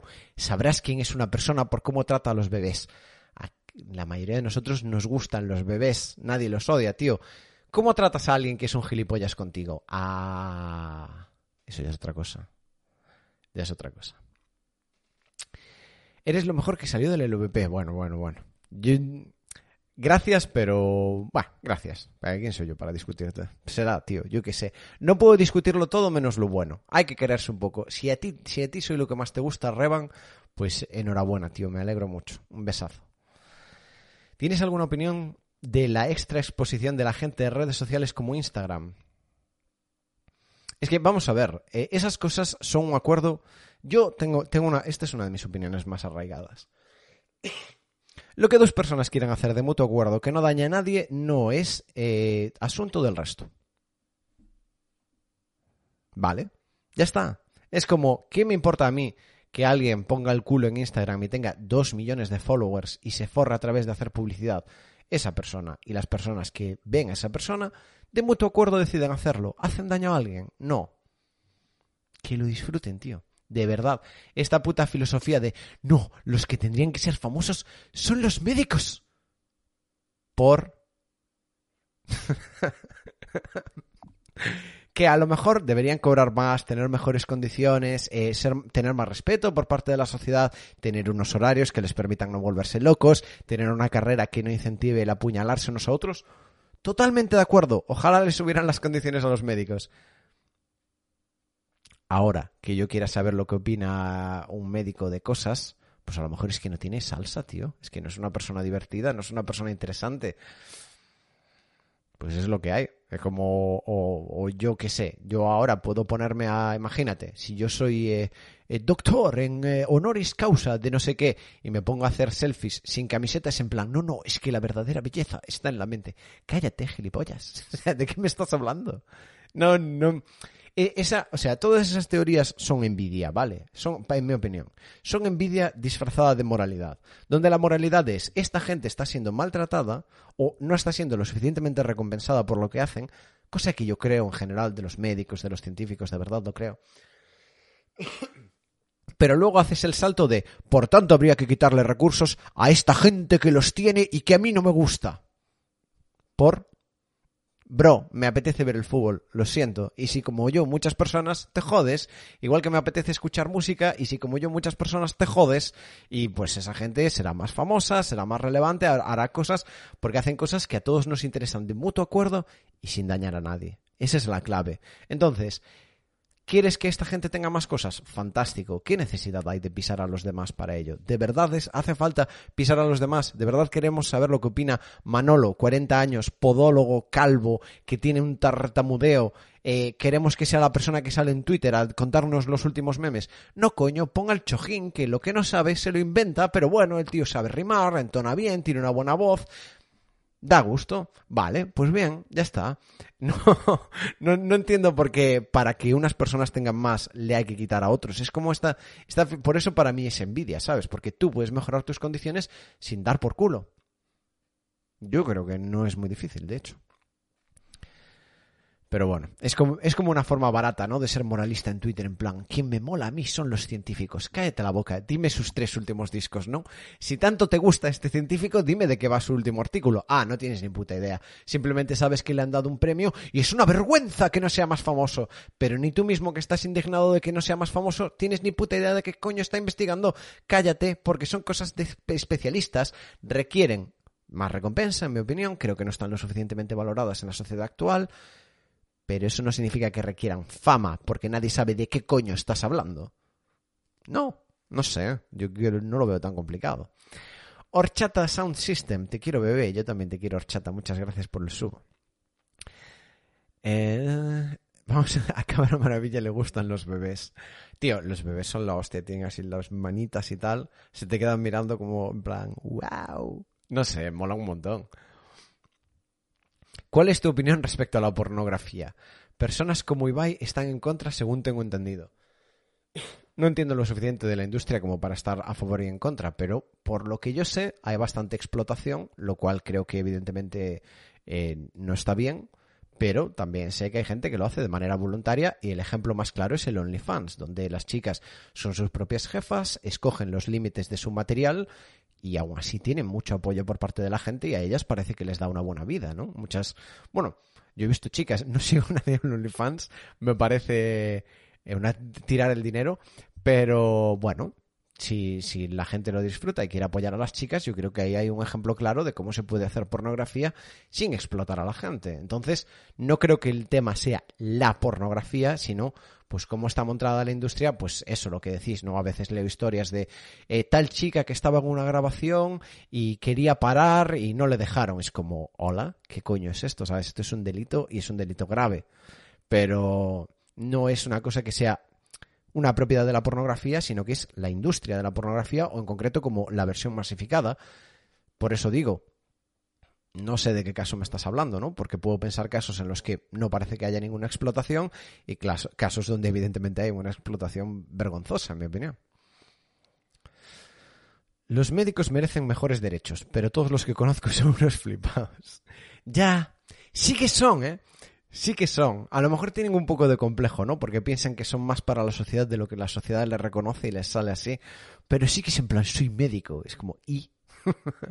Enhorabuena, tío, de puta madre. Gracias por todo lo que haces, pero no te voy a besar el culo por ello. Gnostla. ¿Cómo sería esto? Gnostla. Son como un nombre polaco. Muchas gracias por ese Prime.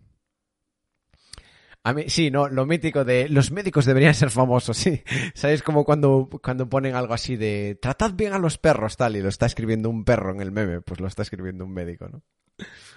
A mí me hace gracia que se quejen de los sueldos de los futbolistas, pero no digan nada de la riqueza de los dueños de los equipos que son quienes les pagan el sueldo. Pero los dueños no salen en la tele. Ya está, es que ni lo tienen en mente. A los médicos les falta mostrar un poco el culo. Sí, ¿no? En bañador, que te atienda el médico. Y si no están buenos y buenas, a la puta calle, coño. Ya bastante deprimente es estar enfermo. Me salga un calvo. No, no, es, o sea, que me da igual, ¿eh? Pero me, me recuerda la anécdota de una vez cuando yo era adolescente que vi que me empezaban a crecer un poco las entradas y tal. Gracias a Dios me he salvado. Pero eh, fui al, al, dermatólogo, alguna vez le he contado ya, y me atiende un calvo y me va a explicar cómo hacer para no quedarme calvo. Es en plan, tú no, coño, tú no, otro. Pues eso, ¿no? Si, si haces cirugía estética, estate bien potorro, si no me voy a otro. ¿Cuál es tu opinión? Joder, otra vez la pregunta de la pornografía. Estáis obsesionados. Tom Buenbarril. Eh, hombre, buenos días. Tom Buenbarril. Qué clásico con ese nombre del Señor de los Anillos o parecido, me recuerda, no sé por qué. Pásame algún OnlyFans, igual me hago yo uno de fotopies. Azoz98, hablando de OnlyFans cuando abrirás fotopies. Mira, justo, nunca, no tengo unos pies bonitos, además, pero ya me parece pasarme. Una cosa es la broma, otra cosa es la realidad. Yo me la machaco con mangas hentai porque tengo problemas con la industria del porno. Frama Lama Guama es un rebelde sin causa. Ah. Crees que el feminismo es racional, pero vamos a ver, gente, esto es como todo, porque las cosas no funcionan así que tú le puedes adjudicar a un ente propiedades, básicamente. Eso es una norma de la realidad. El Dharma, del que hablamos. ¿Feminismo es racional? ¿En qué sentido? ¿Es racional que las chicas no puedan salir a la calle por la noche eh, sin pasar mucho más miedo que los hombres? Yo creo que no yo creo que no tiene mucho sentido en la sociedad. ¿Es racional que esté alguien, una mujer que trabaja en el Congreso de los Diputados, diciéndole que la temperatura del, eh, del aclimatador es un micromachismo? Señorita, está usted cobrando bastante más que mucha gente que lo pasa muy mal con dinero de todos. Póngase las pilas y trabaje en algo de verdad, ¿no? Es como una me parece súper racional, la otra me parece una tontada de niña pija, ¿sabes? Entonces, ahí está el tema, ¿no?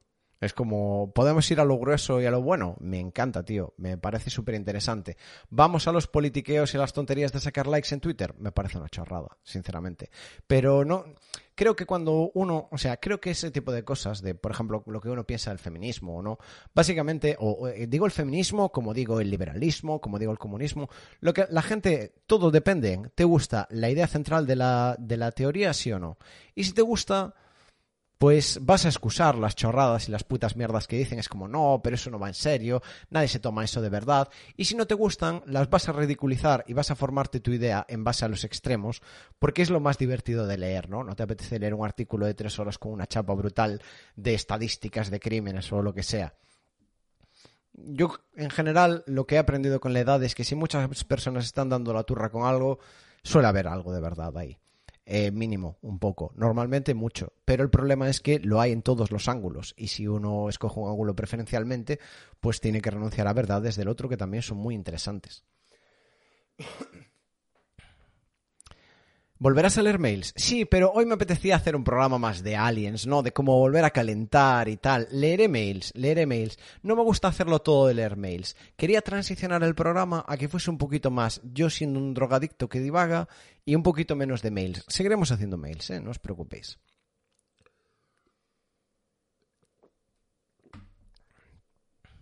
Todas las putas estructuras son igual. Eh, bueno, estáis hablando de porno, poniendo... Toda mi familia es médica. Algunos jefes de banco de sangre y tejidos. Confirmo que son flipadillos. A ver, sí. Un poquito sí, ¿no? Pero bueno. ¿Qué le vamos a hacer? Todos tienen algo, tío. Todo el mundo tiene algo. Eh, todo el mundo es un poco flipadillo, eh, en cierta forma, porque todo el mundo piensa que tiene más razón que los demás. Pero bueno. No es el fin del mundo tampoco. Mi padre es médico y se deja los cojones a trabajar sin descanso. ¿Ves? Esto es lo que es una vergüenza. O sea, un médico debería tener un trabajo que le permitiese funcionar siempre en un estado fresco o cerca del óptimo. Gente que tiene que trabajar todo el rato y romperse su propia salud por los demás no es justo porque además es un trabajo muy difícil que a la mayoría no nos gustaría o no seríamos capaces de hacer bien. Entonces yo creo que merece respeto y merece muy buenas condiciones. Al mismo tiempo que digo todo esto, me parece estúpido que la mayoría de gente que, pueda salir de medicina eh, tenga un trabajo, porque tiene que haber inútiles por necesidad, pero vamos, es como que hay esta estructura que la gente de la privada hace lobby para que no haya demasiados estudiantes, para que la privada siga siendo es hay muchas pajas también de por medio, ¿eh? Se están el resumen de todo esto es que hay médicos que se están llevando se lo están llevando calentito con la consulta privada, pasando luego las cosas por la pública y luego el grueso de los médicos, pues en mi opinión está eh, infra, infravalorado en cuanto a la recompensa que reciben. Mi padre es médico y deja los cojones a trabajar sin descanso, pero luego se queja de que las nuevas generaciones hagan huelgas para mejorar sus condiciones. Ya, habría que escuchar cuáles son los razonamientos de tu padre. Normalmente él estará pensando, yo hice esto y peor, niños de mierda, y me estáis llorando por esto. Todos deberíamos ser famosos, lo dudo. Dicho de otra manera, los famosos no deberían existir. Ok. Scooby-Doo. Scooby-Doo. Grande cabrita, muchas gracias por ese Prime. ¿eh? Luchamos contra Jeff Bezos, tío, la tiranía de Amazon, eh, dándole dinero cabra maravilla. No, hostia, voy a tirar el agua. No funciona así, tío. Eh, ¿Cuál es la forma de luchar contra el capitalismo? Bueno, votemos a Pablo Iglesias. Luego Pablo Iglesias está ahí. Ah, no, no, el PP de la Comunidad de Madrid tiene todo el control sobre la pandemia, chico. Yo no sé qué vamos a hacer. Ah, muy bien. Eh, gracias por llegar al, gobierno y mantener la mentalidad de que no se puede hacer nada. Da, da gusto, sinceramente. Tiro una pullita, me van a salir eh, los fans, los haters. Oh, Dios mío. Eh, Cabra Maravilla lo explica. Y los otros, pero ¿cómo dices eso de Pablo Iglesias? ¿No ves que de su pene nace el maná? Eh, sí. Soy consciente, soy consciente. Eh, seguro que está riquísimo. Veo, veo bastantes aficionados por las redes. o sea, os voy a decir, voy... Cabra Maravilla habla de política. No, simplemente voy a hacer este matiz. Con respecto a Pablo Iglesias, ¿vale? Voy a decir mi opinión real. Yo he sido y siempre he votado a la izquierda toda mi vida. Dicho esto, no soy un descerebrado. Y siendo consciente de que es un señor que es listo y habla muy bien, sus tácticas políticas me parecen muy sucias. Eso es lo que voy a decir al respecto.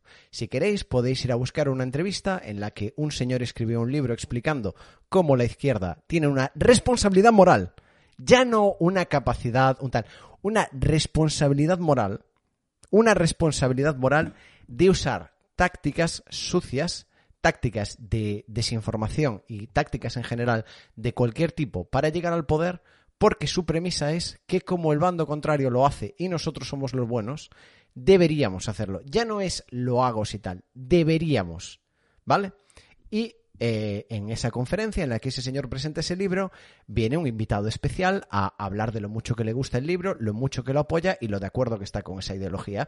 Y ese señor es Pablo Iglesias. Entonces, que vosotros me digáis que la imagen que tenéis de Pablo Iglesias es fantástica, me parece genial, chico, pero es una persona que ya ha dejado claro y se ha manifestado al respecto de que a él no le importa comprometer su moralidad para mejorar su imagen y la de su producto ideológico. Entonces, aunque yo esté de acuerdo con la mayoría de cosas, él como individuo no me gustaría para presidente de mi país. Y me diréis, ¿y a quién quieres de presidente si no? Pues no lo sé, me parecen todos bastante mierda, la verdad. Pero creo que lo más importante es que como todos estamos de acuerdo en las direcciones ideológicas, deberíamos seleccionar a la gente para ser de fiar. O sea, no tienes que ser una persona con la que yo esté de acuerdo, tienes que ser una persona que es de fiar. Y ese tipo de cosas a mí no me parecen de fiar. Entonces nunca podrá recuperar eh, que yo lo valore en algún momento. A mí al principio me parecía muy bueno, me parecía gracioso, se veía que tenía un control muy bueno de las conversaciones, pero no solo mentir descaradamente y hacer un montón de movidas de macrogame político, que la verdad son bonitas de ver, ¿eh? O sea, Podemos jugar muy bien a la política, independientemente de que te gusten o no, juegan muy bien. Eh, eso es una cosa. Pero otra cosa es que, que, yo vaya a creer en que eres la persona que la mayoría de gente cree que ve. La mayoría de gente se cree que ve una persona como es. Y si ya eres un señor que ha dicho, es como si yo llego y te digo, eh, cielo, estoy enamoradísimo de ti, pero te voy a decir una cosa, ¿eh? como yo soy muy buen chico y la mayoría de hombres son una mierda, yo creo que tengo ya no el derecho, sino la obligación moral de mentirte y engañarte para que sigas conmigo, porque es que yo soy mejor que el resto, cariño, ya lo verás. Yo no quiero ese amor, gente, no sé vosotros. No sé vosotros. Y no me voy a meter en el tema del mejor, el peor y tal. Vamos a cambiar de tema. Esa es mi opinión. Al que no le gusta, que le eche azúcar. Así de clara. Jaimetus 10. Buenas tardes, cabra. Toma mi dinero. Qué grande ha sido Augusto, tío. Te quiero mucho. Un abrazo. Un abrazo, Jaimetus. Plan a corto medio plazo. Empezar a diseñar el año que viene con Giants. Giants eh, Crew. Aquí lo tenéis. Eh, sobre todo de cara a quiero tener una retransmisión de LOL y quiero tener un late night de LOL. Esos son mis planes. Ahora, lo que salga de ahí, ya lo veremos. Pero esto de la cirugía estética es como la del peluquero que se corta el pelo a todos menos a sí mismo. Ya ves, ¿eh? es una paradoja. Me recibió el calvo de Brazzers. Ten en cuenta que la cirugía estética el cirujano se la tiene que hacer otro. Si está potorro, yo prefiero que me haga cirugía el que se la hizo él. Es muy buen razonamiento. ¿eh? Qué chat tan inteligente, tío. Es mejor razonamiento que el mío. Quedad en Discord para el porrito con los chabules. Si vivieras en el mundo del Señor de los Anillos, ¿dónde te gustaría vivir? En la comarca. O sea, eh, sois conscientes de una cosa. Eh, lo que están fumando los hobbits todo el rato no es tabaco. Yo simplemente voy a dejar esa información. Eh, y para los que solo hayáis visto las pelis, Em, bueno, en el momento en el que Gandalf se reúne con Saruman al principio, cuando aún eh, todo el terreno de Saruman son bosques y no ha empezado con esto del Uruk-hai y tal, eh, lo que le echa Saruman en cara le dice, esa hierba de los medianos te ha ralentizado el cerebro. Es como... vivir de puta madre, estar chilling, comer como Dios. Esa es mi vida, gente. Yo sería un hobbit. Sería Manu Bolsón o algo así. ¿Qué opinas del ban de Emilio? Yo creo que se lo quitarán, porque la gente tiene razón, ¿no? Es como, si son cosas sin querer, malo será que no puedas apelar a alguna, ¿sabes? Que a lo mejor pues que deje de mirar Twitter en stream, que eso es un poco int, pero hostia, sabotaje. Eh, o si a mi Mindhunter... Bueno, preguntan por aquí, ¿fascismo tiene verdad? ¿Qué W? Yo creo que sí, en tanto a que eh, el fascismo imagina unos... Eh, digamos, pone muchísimo peso en los peligros externos a la nación, cosa que yo creo que es real. Eh, el problema es que, como pone mucho peso en eso, dice, ¿y si me paso los derechos de los individuos por el forro y básicamente hago un Estado policial autoritario que maximice nuestra eficacia contra los eh, enemigos externos? En cierta forma es como un, sistema de mucho miedo a lo ajeno, pero creo que sí que es una corriente que hoy en día está infrarrepresentada en nuestra sociedad. No el fascismo, porque aborrezco todo tipo de ideologías autoritarias, pero el, la idea del miedo a lo externo. Y lo estoy planteando, pues ya no vamos a hablar de aliens o esas cosas como al principio del podcast, pero vamos a hablar del, por ejemplo, del coronavirus, que es en plan, nosotros estamos viviendo nuestra vida constantemente fingiendo que no tenemos la fragilidad que realmente tenemos como especie y que pueden pasar cosas que nos den por culo en cualquier momento y nos manden a la puta mierda. Entonces, eh, yo creo que eso sí que es un miedo que es real y que es bueno que la población lo observe y trabaje con respecto a ello. El problema es cuando eh, nos quedamos muy pequeños en el tamaño del, rollo y establecemos divisiones entre las formas de vida. Porque os voy a decir una cosa, vamos todos volando en una nave especial, espacial de mierda, que nadie sabe cómo funciona, ni de dónde hemos salido, y nuestro reto es no morir. O sea, yo no es que adoro el fascismo, ni mucho menos, pero creo que tenemos que entender que hay amenazas externas para las, que no estamos tan bien preparados como deberíamos, porque eh, como tenemos mucho miedo de eso, lo hemos aparcado en una parte de nuestro cerebro y nos hemos montado un mundo imaginario en el cual tenemos tiempo incluso para discutir y pelear. Cosa que no es verdad, cosa que no es verdad. El universo nos podría dar por culo en cualquier momento. Hay una llamarada solar, nos morimos todos, llega un asteroide, nos morimos todos, sale una nueva enfermedad, nos morimos todos. O sea, estamos viajando en algo mucho más frágil de lo que hemos querido creer y hemos entrado en la fantasía de que tenemos siquiera tiempo para pelearnos, cosa que no tenemos, en mi opinión. Entonces creo que el fascismo es una manifestación de esos miedos, pero manifestado de una, manera errónea, que es a través de la pelea con el resto de tripulantes, en lugar de entender que estamos todos contra el mar. ¿No? Esa es un poco la diferencia del tema. Pero por otra parte, eh, yo veo otras ideologías que son totalmente, pues eso, anarquistas y de, de, no rayarse y todo lo que tú quieras. Y sí que es cierto que se le falta el reconocimiento de esta amenaza. Es como que se plantea como que el universo y la naturaleza es esta especie de deidad bondadosa que nos permite mantenernos vivos y que no es nuestro trabajo luchar por la supervivencia. Cosa que es la pura base de la vida es la lucha por la supervivencia, pero nos hemos olvidado porque vivimos en un mundo tan, eh, digamos, avanzado que hemos perdido el contacto con, esos temas. Por eso, a eso me refiero con que todas las ideologías tengan, eh, tienen verdad. Porque la realidad, gente, es interpretativa. La realidad no tiene propiedades intrínsecas, solo es lo que tú saques de ella. Y yo, cuando leo cosas de fascismo, lo que saco es eso, el miedo a los problemas externos y el deseo de proteger a los que consideras tu grupo, que se manifiesta de formas muy violentas y muy malas para el resto. No creo que sea necesariamente algo malo, pero creo que debería incluir a todas las formas de vida como miembros internos del grupo. Y contra lo que estamos combatiendo son pues los efectos climáticos, eh, con climáticos me refiero al sol o problemas en la órbita de la Tierra, cambios de los polos, cambio climático, enfermedades, a eso me refiero. esa es como la situación en la que para mí tiene sentido utilizar esa energía y creo que es una energía válida y una energía buena. El problema es que está muy mal utilizada es como si tú eh, pisas un geyser, es en plan, bueno, pues eh, me quedo sin pie, ¿sabes? ¿Significa esto que la energía geotérmica no tiene utilidad? Sí que la tiene, pero hay que domarla. Nosotros tenemos que domar el fascismo a día de hoy. No podemos pretender que haya gente que piense que las armas son una forma razonable de tomar el control sobre el resto y establecer eh, crímenes horribles como pueden ser un Estado basado en la etnia de la gente. ¿Entendemos?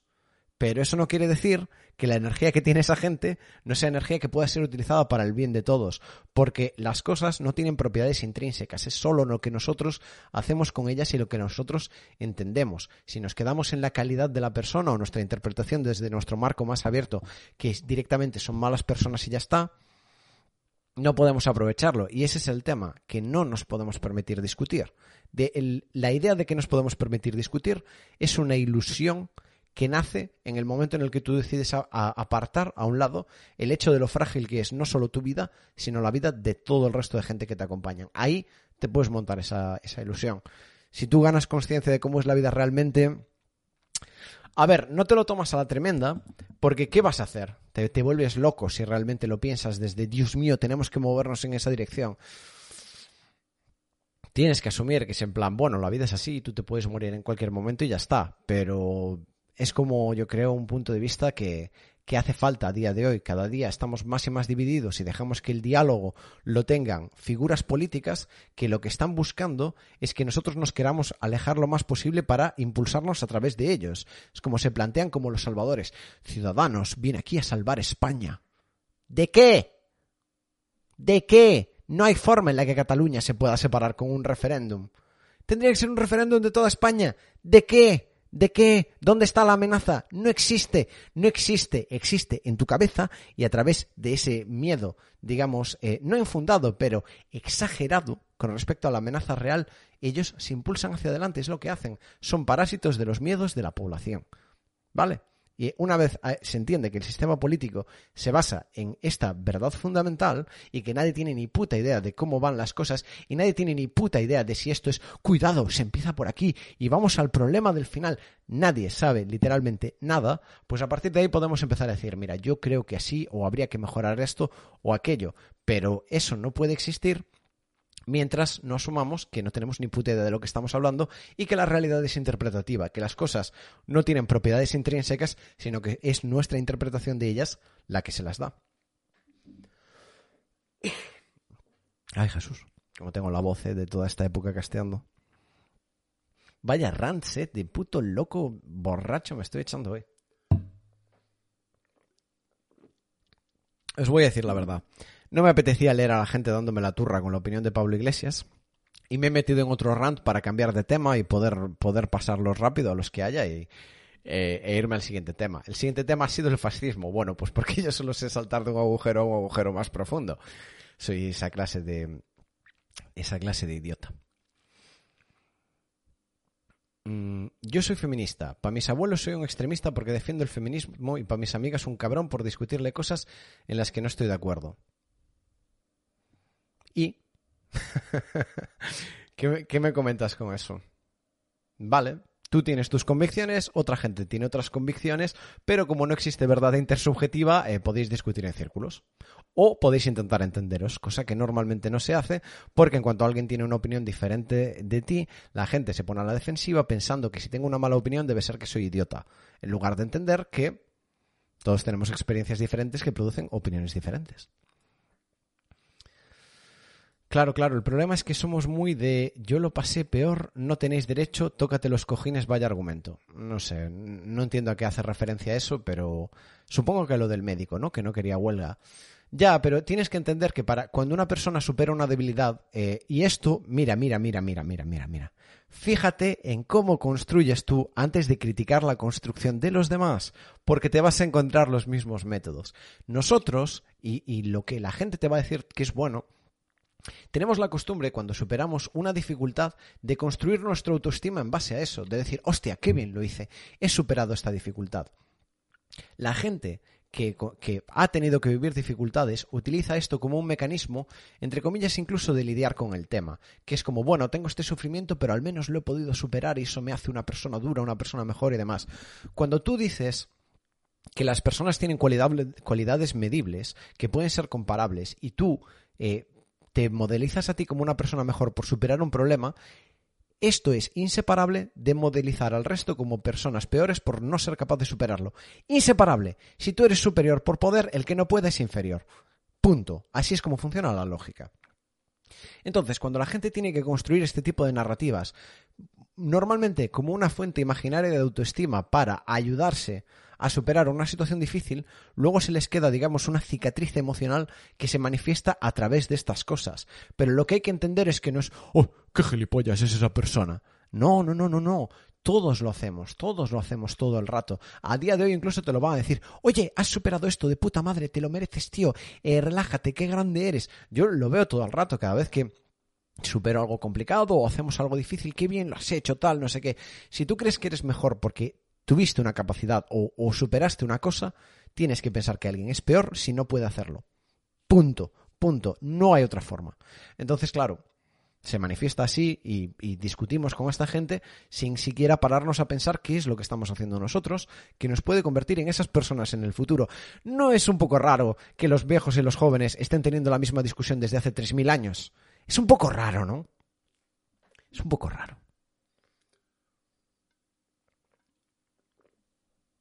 Un poquito raro.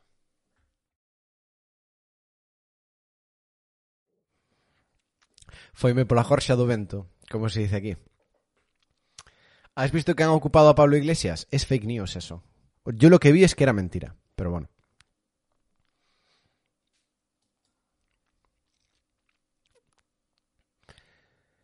Algún día haya clips en YouTube de cabra, cabra destruye la izquierda española.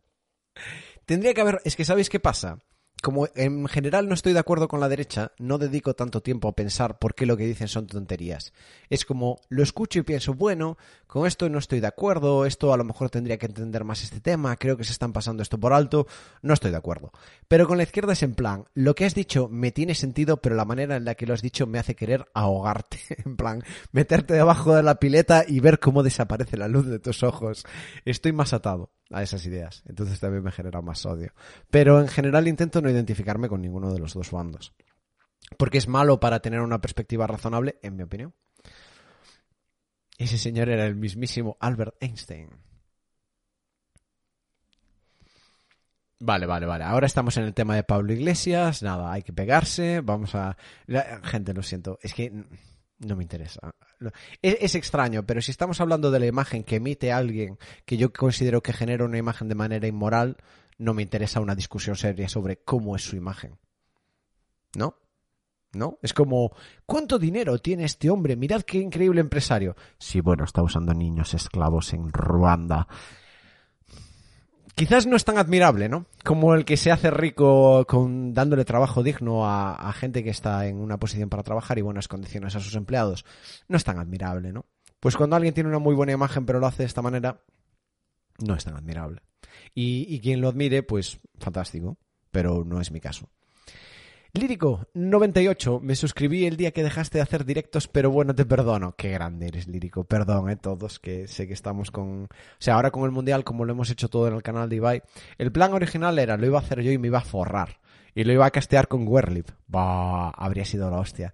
Pero, que No, no cumple el plan.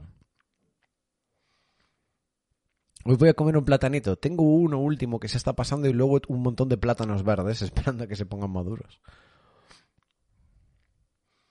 Puedo ampliar mi idea de retransmisión de LOL. Lo que yo tengo en mente es eh, hacer una retransmisión pequeñita de las mejores series de China y Corea. En lugar de hacer una cobertura entera de una liga, que creo que es un sistema inherentemente... Eh, es una mierda. Vamos a dejar de hablar finos. A nadie le interesa ver Chin Quan contra Pun Ching peleándose por el quinto puesto, perdón, el decimoquinto puesto. Me interesa ver eh, Invictus Gaming contra Fanplas. Me interesa ver Top Esports contra JDG, ¿no? Sí. Pues ya está.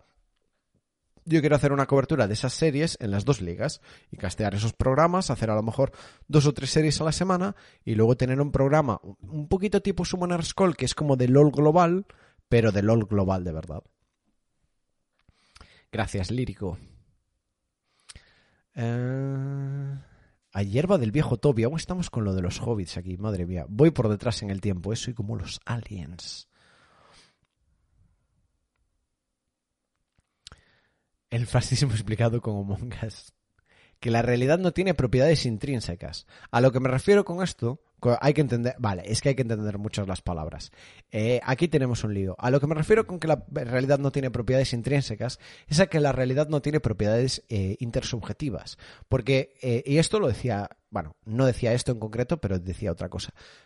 Vamos a primero a ir por partes. Intersubjetivo significa que yo desde mi percepción personal la puedo transmitir a tu percepción personal, ¿vale?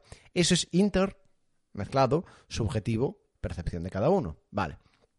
Cuando yo digo que la realidad no tiene propiedades intersubjetivas, es que aquello que, fuera a tener propiedades necesariamente eh, tiene que ser un elemento del tiempo. Es decir, aquello que vaya a tener una propiedad es, bueno, eh, es un lío esto porque las palabras no valen para definir lo que es anterior a las palabras, pero Vamos a intentar más o menos trabajar con ello y trampear un poquito. Una propiedad tiene que ser algo que se mantenga en el tiempo, ¿no? Si no, no es una propiedad. ¿Sí o no? Vale. Ahora tú tienes que, como decía Einstein, no lo decía Cabrita Maravilla desde su sótano, lo decía Einstein, el tiempo no es un modelo, o sea, el tiempo no es la realidad, es un mapa de la realidad. Es decir, tú solo puedes experimentar como ser vivo el presente. Y tú tienes ahora que asumir en base a la memoria que registra, eh, entre comillas, presentes de otros presentes, que no necesariamente eso es cierto, em, tú tienes ahora que trabajar con la realidad. Entonces tú tienes que asumir un modelo en el cual el tiempo existe, pero el tiempo experimentalmente para ti no existe nunca. O sea, tú solo puedes experimentarlo puntualmente y nada más.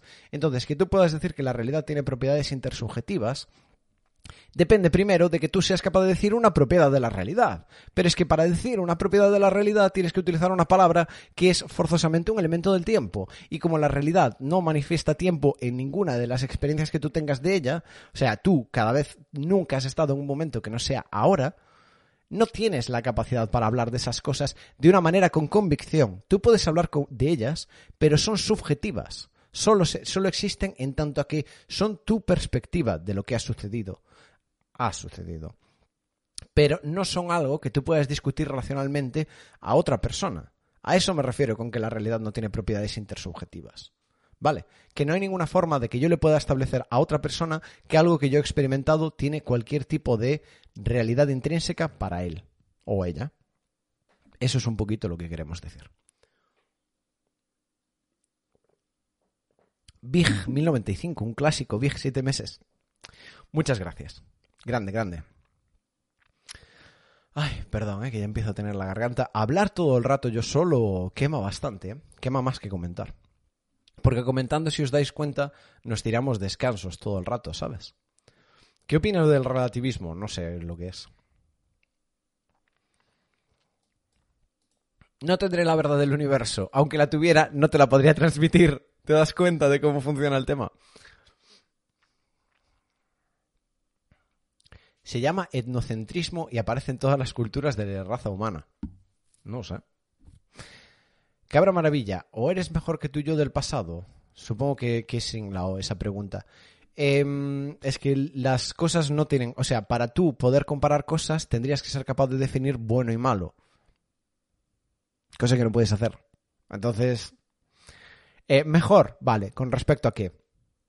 Cuando tú te estás comunicando conmigo, yo no te puedo definir una escala de valor, porque para eso eh, tendría que haber una forma desde las palabras de definir una escala de valor, pero tú el valor de las cosas simplemente lo sientes. Yo hablo con una persona y siento si me apetece besarla o partirle un ladrillo en la cara. ¿Sabes? No es que, no, es que esta persona tenía esto concreto o aquello concreto. Entonces, aunque yo pueda, pueda sentir si soy mejor o peor, en realidad el dilema no tiene sentido, pero aparte, eh, tampoco, digamos, tú tienes la capacidad de percibir si eso es así o no, más allá de lo que yo te diga.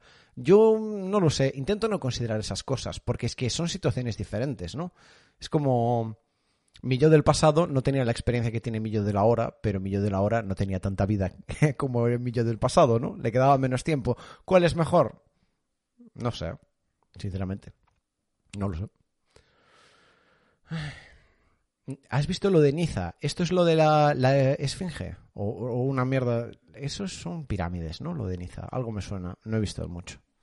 Si me, si me educáis de cosas paranormales y conspiranoicas, aquí abrimos artículos y lo miramos. Vamos a hacerlo más de drogón, el podcast. ¿Crees que Reckless, y Caps es el mejor jugador de la historia de Europa? Podría ser, no lo sé. Justo, justo estamos con el tema de que mejor y peor es indefinible, pero bueno, como es indefinible, eh, tomamos la definición usual, que es lo que cada uno interprete por mejor y peor, que en realidad es preferencia, no es valor objetivo. Aburrido, inherentemente aburrido. Lo siento, tío. Chindong Esports vs Juan Bo 5. Farlopax, Quero che cabra, no, Quero te cabra, amo Radio Cabrita. Qué grande, qué grande, sí señor. Cabra, si te pones tan metafísico, mi cerebro de Gold Player no me da para tanto a veces. Pero yo os lo repetiré, lo repetiré una y otra vez y al final os quedará, tío. Y una vez os quede, pues eh, podéis vosotros ir al, al, sistema cuando queráis. Básicamente es un sistema que vale para no rayarse en la vida. Si estás muy rayado, te metes en este sistema y dices, ah, mira, no tengo que estar tan rayado. Y ya está. ¿Cuánto me gusta cuando empieza a hablar de estas mierdas? Ya metiste el porro. No, pero tocaría, tocaría. Uh, hablando de Einstein, ¿alguna vez has leído algo sobre el espacio-tiempo? Tuve que hacer un mini trabajo para la uni sobre ello y me parece un tema muy interesante. A ver, no, pero llevo viviendo en él unos cuantos años. no sé, no sé qué quieres que te diga. De nuevo, un poco lo mismo, ¿no? Eh, ¿Tiene propiedades? ¿De qué estamos hablando?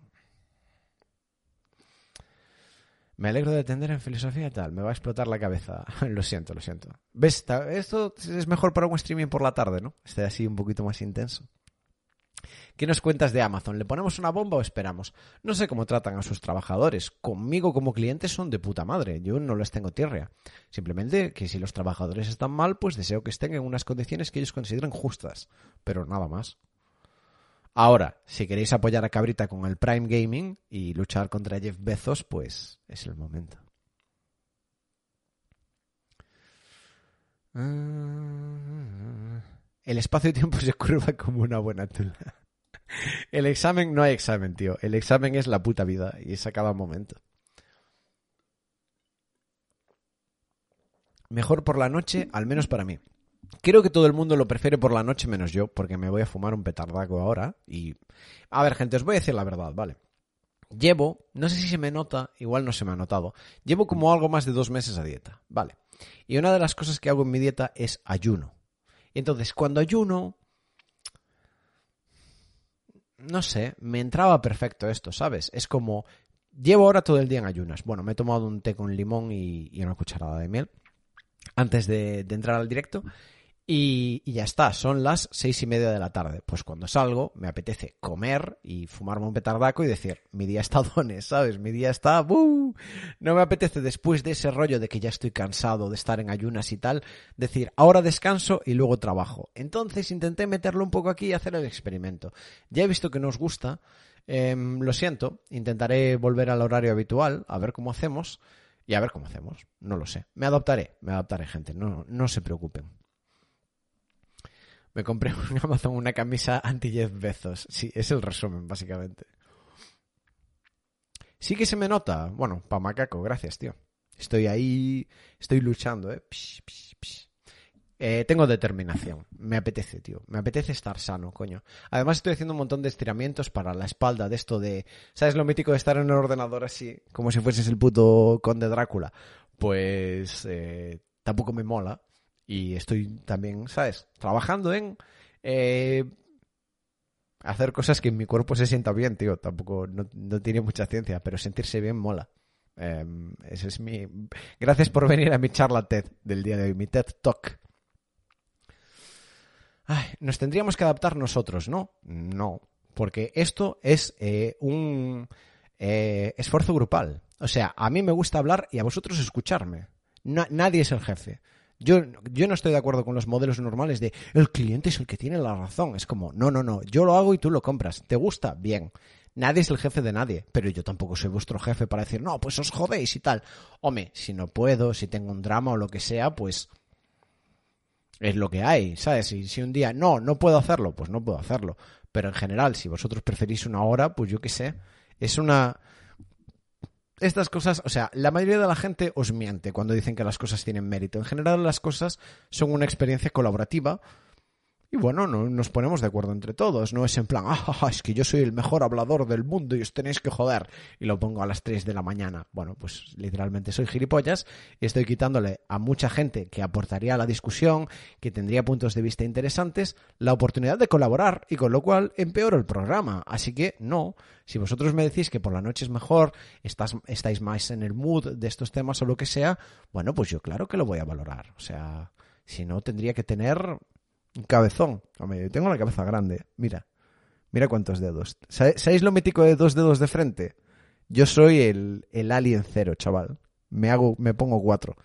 Pero no tengo la cabeza tan grande, ¿no? De creerme tanto de, oh, pues os jodéis, mi hora es esta. Ya lo miraremos, gente. Algo arreglaremos. No, no, no se rayen.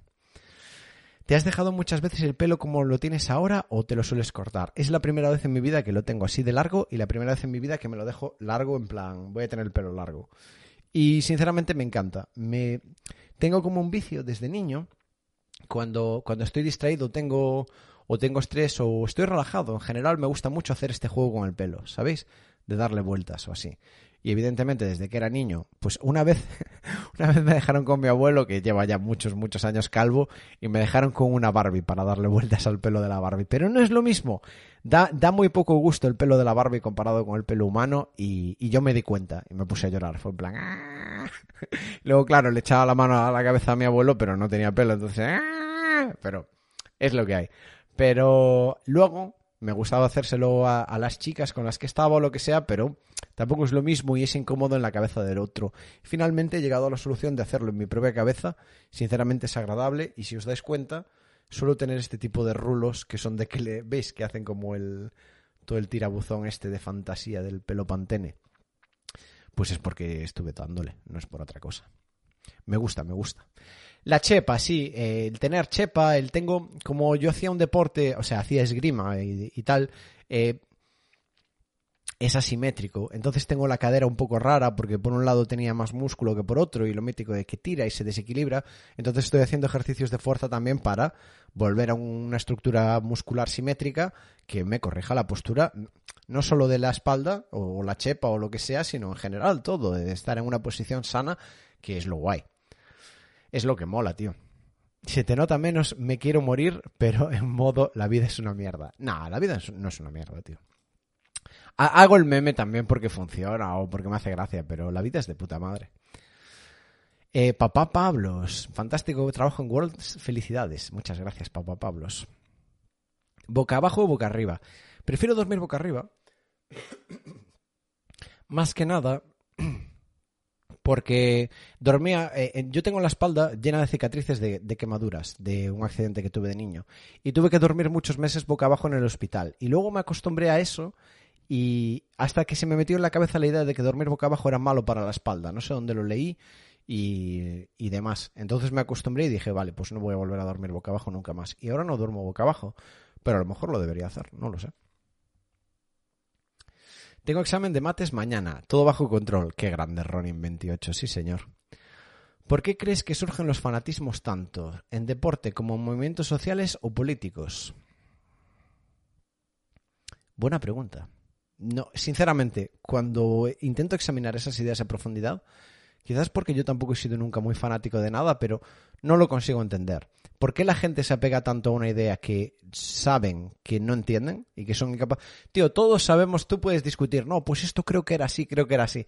Todos sabemos que en el momento que estás en la discusión en realidad no tienes claro si lo sabes o no lo sabes, o si era así o si no era así. No entiendo por qué hay tantos fanáticos que tienen una creencia ferviente en estas ideas. Sinceramente no, no me identifico, no lo sé. Esa es otra, ¿no? Si tú no te identificas con alguien, es imposible entender a esa persona. Eh, por eso el análisis social es una cosa tan extraña que todo el mundo esté tan obsesionado, porque fundamentalmente solo es un espejo. Solo puedes ver lo que has visto en ti mismo, si no, ¿cómo sabes que la gente funciona así? Tuca 21 de la famosa serie Tuca and Bertie, que estaba bastante bien, pero era un poquito sexista contra los hombres. Eh, me disgustaba un poco eso ¿eh? en algunos momentos. Pero bueno, asumo que las chicas han tenido que ver bastantes más series en la otra dirección, así que tampoco me hace un trauma. La serie me gustó y tiene animación muy chula. Tuca Bertie está en Netflix. La cancelaron. No debió tener muy buenos números, pero a mí me gustó. Lau DPB se ha suscrito con Twitch Prime. Muchas gracias. Muchas gracias. No mientas, eres judío. No, pero tenían, teníamos, el meme, tío, con, con lo de ser judío en mi pandilla, pero no, no soy judío. Vaya horitas, ya ves, tío, las 6 de la tarde, de horita responsable. En realidad no, pero bueno. A mí me duele la espalda si duermo boca abajo. Pues mira, igual no deberías dormir boca abajo o ir al médico. Los médicos tampoco saben tanto de postura, ¿eh? Tío, si tu cuerpo sabe lo que le apetece, en plan, le tienes que hacer caso. Si te duele la espalda, pues no duermas así, prueba otras cosas. ¿De cuándo hacías la carrera que te gustaba más? ¿Álgebra o cálculo? Álgebra. no hay ni uno que diga cálculo. Eh, cálculo es un poco aburrido, ¿no? Pero álgebra mola. Álgebra está guay. Todo el mundo de lado. Me encanta. Mira, eh, Aleortiz 90. Te voy a decir una cosa. La gente como tú es como los fanáticos. Eres un misterio para mí. Porque estamos hablando de cómo dormimos y dice, yo duermo de lado, XD, dice uno. Yo también de lado. Yo tenía entendido que era al revés. Y dice Ale Ortiz, yo de lado, jejeje. Esta gente que pone una risa traviesa para comentarios súper normales, para mí son como los fanáticos, os lo prometo. Una absoluta incógnita. Ale Ortiz. No sé lo que se pasa por tu cabeza, pero esos jejeje te juro que me llevan años intrigando. Nunca los entenderé. Pues igual que la gente que cree en un dios. Me parece diferente, ¿eh? Me parece diferente. Bueno, igual no. Igual sí que es cierto que tiene mucho parecido. Hmm. Sí, es verdad. Porque la gente quiere tener algo en lo que creer, algo firme en lo que agarrarse para vivir. Puede ser. Por el sentimiento de pertenencia a un grupo mayor, no lo sé.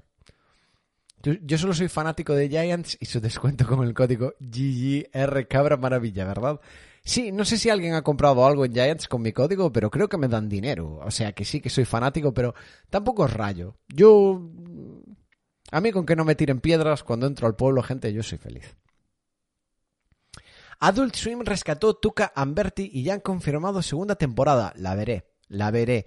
Me gustaba mucho el estilo de animación creativo y me gustaba el punto de vista de, de que, o sea, hay muchas series de comedia sobre amigos y muchas series de comedia em, con animaciones. Mira, esto os voy a romper una burbuja en la que vivís ahora mismo porque a mí me la rompieron cuando la vi. La mayoría de series de animación de comedia tienen una estética horrorosa, son feas con ganas. No sé por qué.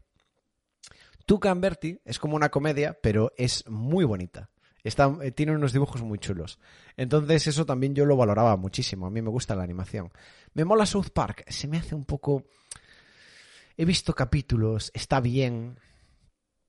para mí le falta un paso. Hay capítulos muy buenos, pero en general es como... No sé, supongo que es difícil hacer tanto y que sea todo bueno. ¿Qué opino de Borat? Está bien, me lo pasé bien viéndolo. A mí me gusta mucho más cálculo que álgebra. Sí, hombre, sí, hay gustos para todos, hombres, por dar, por dar por culo. Gracias a Dios que hoy hago radio. Está siendo un día súper difícil de curro y esto es lo que me está aguantando. Vila Vila 1, te mandamos ánimos desde aquí, tío. O tía. Ánimo. Posición fetal Master Race. Jejejeje. Yo tampoco, jejeje. Ah. Hay tanto fanatismo a día de hoy porque basamos nuestro criterio en nuestro gusto, en nuestro equipo favorito que apoyamos porque es lo fácil, alinearnos y etiquetarnos. Bueno, bueno, carepas, estás asumiendo tantas cosas del comportamiento humano que me estoy mareando en tan solo un párrafo. Meterse con tu equipo es meterse con tus principios y los defiendes a capa y espada. En cierto modo, sí. La típica. Pero terminar con un XD lo, lo, entiendo más que GGG. Porque un XD es como. No sé qué decir. XD. Ni siquiera me hace gracia. Pero GGG es es como pillo, ¿no? Es travieso. Eso es lo que no entiendo. Es como, eh, pues eh, yo voy a cenar espaguetis, jejeje. Es que no lo concibo. Por eso me da curiosidad. No, no lo entiendo. Cabra guapo. Vamos a leer el único comentario. Muchas gracias. Eh, seguramente tú también. Tuca Amberti es del rollo Boyack Horseman. A ver, respetemos. Eh, la animación creo que es similar. Y es como un mundo parecido, pero Boyack Horseman toca bastante más alto que Tuca Amberti. ¿eh? ¿eh? distancia, distancia, por favor. Distancia. Respeto. Respeto a, las grandes obras. Respeto a los, los grandes trabajos. Lo siento. No, pero está bien. Esa serie, te la, te la ponen IT Course, te la han puesto ya por el chat muchas veces cómo se escribe. Salsa de tomate o mayonesa, salsa de tomate. Pajas con imaginación o con porno. Mejor la imaginación. Te estoy escuchando mientras me trolean un arranque. Ánimo, tío. Ragnarol 17. Hombre, qué clásico, Ragnarol. Espero que te vaya bien en tu empresa, tío. Bueno, tu empresa como tu objetivo, no que tengas una empresa. Eh, estoy contento de que Radio Cabra vuelva. Buenos días, buenos días a ti también. También M. Fernández dice, ole, vuelve Radio Cabrita. Qué bien, qué bien. Eh, los personajes los diseña la misma persona. Vale, vale, vale. Tienen como un estilo de animación. O sea, es que ni siquiera la animación es similar, ¿no? Es tal cual lo que dices. Los personajes tienen el mismo, como un diseño similar, pero la animación es muchísimo más fluida en tu Converti. Me, me daba la impresión de que tenían más creatividad los animadores o más espacio para tener creatividad. Sí, va, Boya que está súper bien. ¡Hemos llegado al final! ¡Vámonos! ¡Vámonos! Como, como en la escena esta de Breaking Bad, tío. ¡Vámonos! ¿Has visto de Young Pope? No, no la he visto. ¿Cuánto delay llevas? Ninguno, pero voy por detrás leyendo. Te leo lento. Las pajas fumadas son Jesucristo. ¿Hiciste mates en la Universidad de Santiago? Sí, hice, sí. Yo te escucho mientras hago mierdas. Me alegro, tío. ¿Pensaste alguna vez tener una radio de verdad? Tener compañeros y eso, pues nunca lo he pensado, sinceramente. No lo sé. Podría, ¿tú, tú crees que este, esto es como un programa de las 4 de la mañana, ¿no? De fumándonos el cigarro, el loco de la colina mirándote a la cara diciéndote folla con amor, o ese tipo de, de poesías guarras. No lo sé. Estaría bien, supongo. Me gustaría, pero bueno, somos aquí. Hoy somos 400 personas, ¿eh? somos bastante gente para lo que es este producto. Me alegro, me alegro, ¿eh? Pensé que íbamos a hacer 120. Cuando al principio del stream vi 90, dije, bueno, pues aquí es donde estamos. Estamos en 90. ¿Quién crees que ganará la final de Worlds? A ver, el favorito es Damwon. Yo voy a predecir Suning. Creo que... O sea, básicamente llevo todo el año dando la turra con que las setups en el río son la polla y las de China son las mejores. y me parece que Suning ha resuelto un dilema en el torneo en el que básicamente han demostrado que se pueden jugar bruisers en la jungla eh, si el bruiser es muy bueno iniciando. Y eso FM hace que Lee Sin y Jarvan sean muy buenos iniciando y básicamente tienen como más ventana para contestar setups que la mayoría de composiciones. Y es como que un poquito han dado con la tecla esta de, mira, nosotros jugamos para Topside y Heraldos, lo que cabrita. Es que tengo que apoyar a Suning y mira, si se estampan, se estamparon, tío.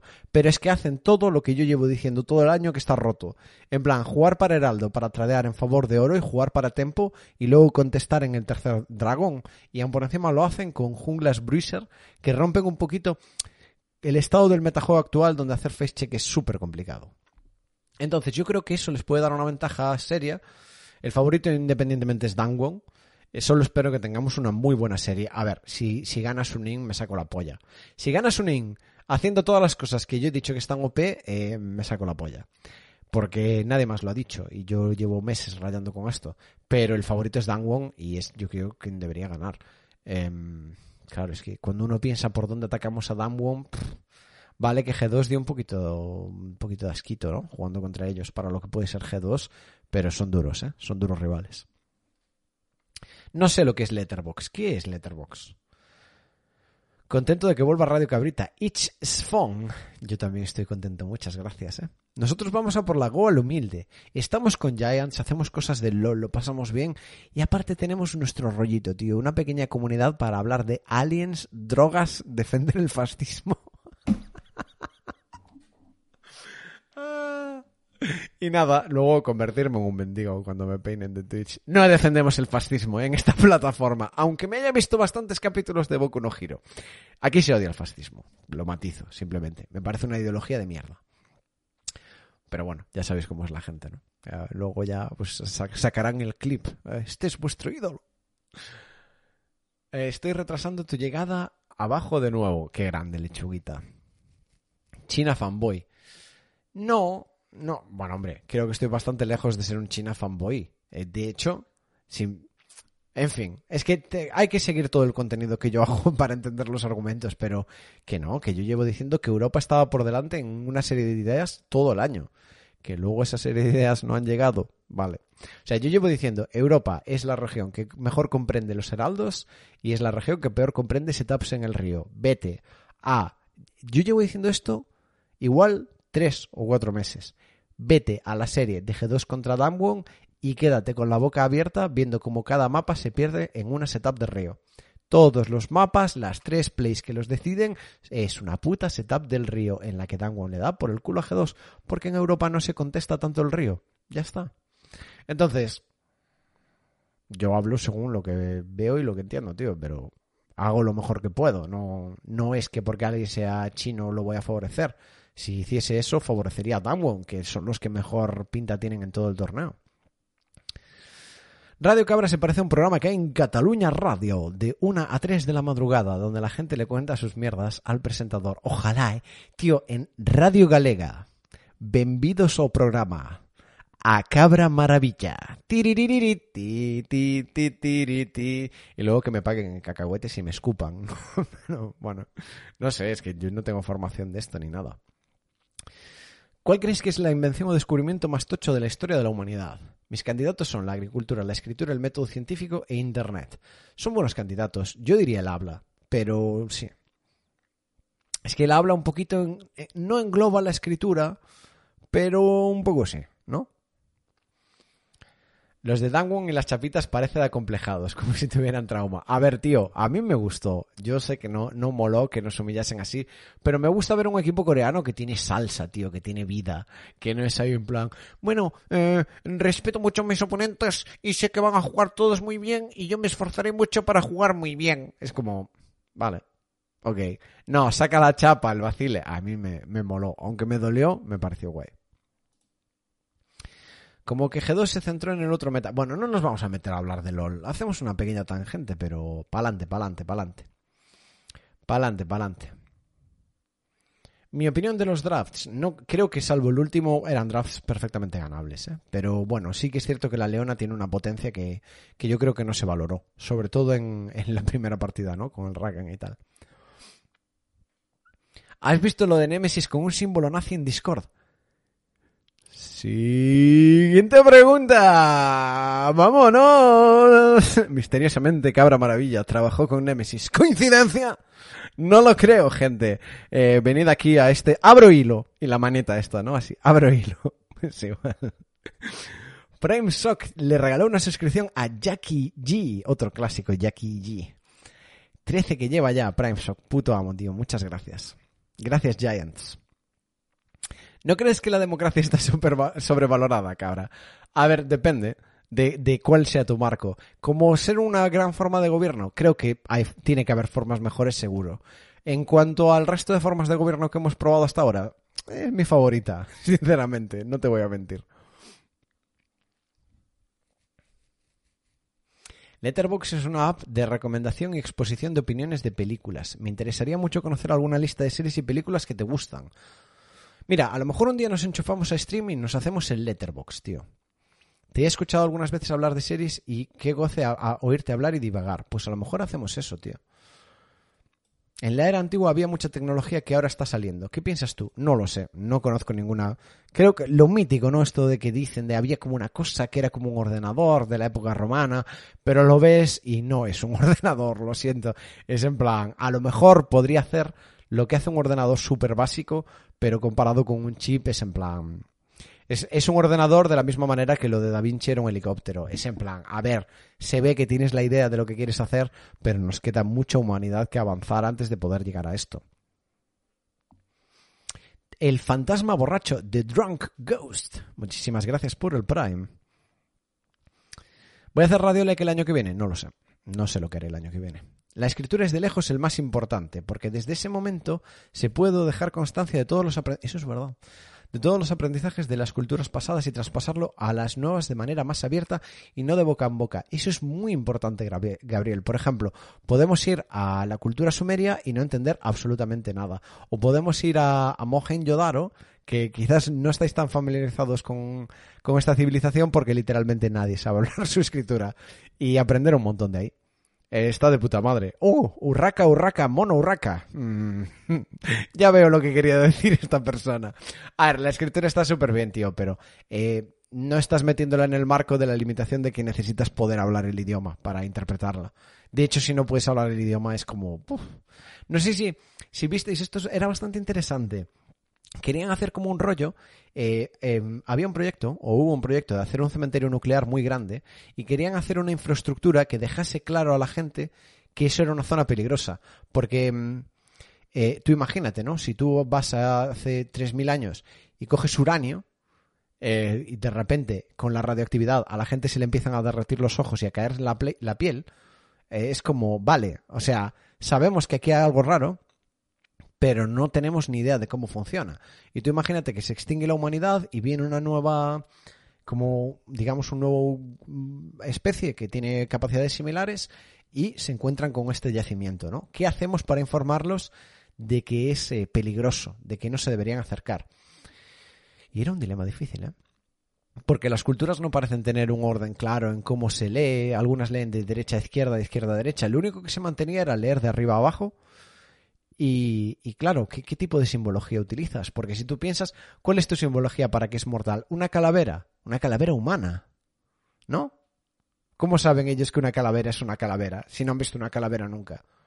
Es, es- la idea era un poco, vamos a intentar no joder los siguientes humanos, ¿no? No solo nosotros, sino los siguientes. Y era muy, muy difícil.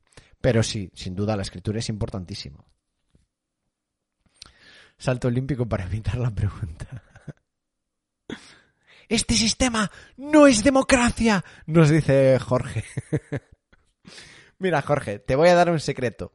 Todos los sistemas que se puedan categorizar de alguna manera, si alguien es fan de esa categorización concreta, te va a defender que no es auténtica categorización. Esto no es verdadera democracia, no es verdadero socialismo, no es verdadero capitalismo, no es verdadero fascismo, no es ya la vida es pragmática, es en plan, eh, em, cielo, esto no es mi verdadero polvo. Sé que te has quedado fría, ¿no? Un poco ya. A ver, la tenía morcillona, ¿eh? No, no iba a saco. Pero te, te prometo que este no es mi verdadero polvo teórico. Intentémoslo otra vez. No, y así es como lo hacen estos sistemas. Eh, necesitamos el, el comunismo número 28 para ver el verdadero comunismo. Nada, lo que hace falta es otra vez capitalismo desde cero, a ver cómo va esto. Asumamos que la, imple- la implementación pragmática nunca puede ser equivalente a la teoría. Lo siento, follas mal. Te van a acabar diciendo, no, no, no es mi polvo teórico. A la puta calle, crack. Me da igual. Sauki, muchas gracias por ese Twitch Prime. Me pica la nariz, pero no tengo dinero para cocaína, o sea que no puede ser eso. Es la alergia. Que ya viene el invierno, tengo alergia al polvo y claro, como estoy poniendo buen horror el polvodazo que tengo, no paro de estornudar. Hablando con el esclavo de tu editor, porque por desgracia nos preferimos amistad entre nosotros, hemos llegado a la conclusión de que los símiles del LOL para describir sucesos del día a día, como ligar, estudiar para un examen o que tu padre te maltrate, son la putísima polla.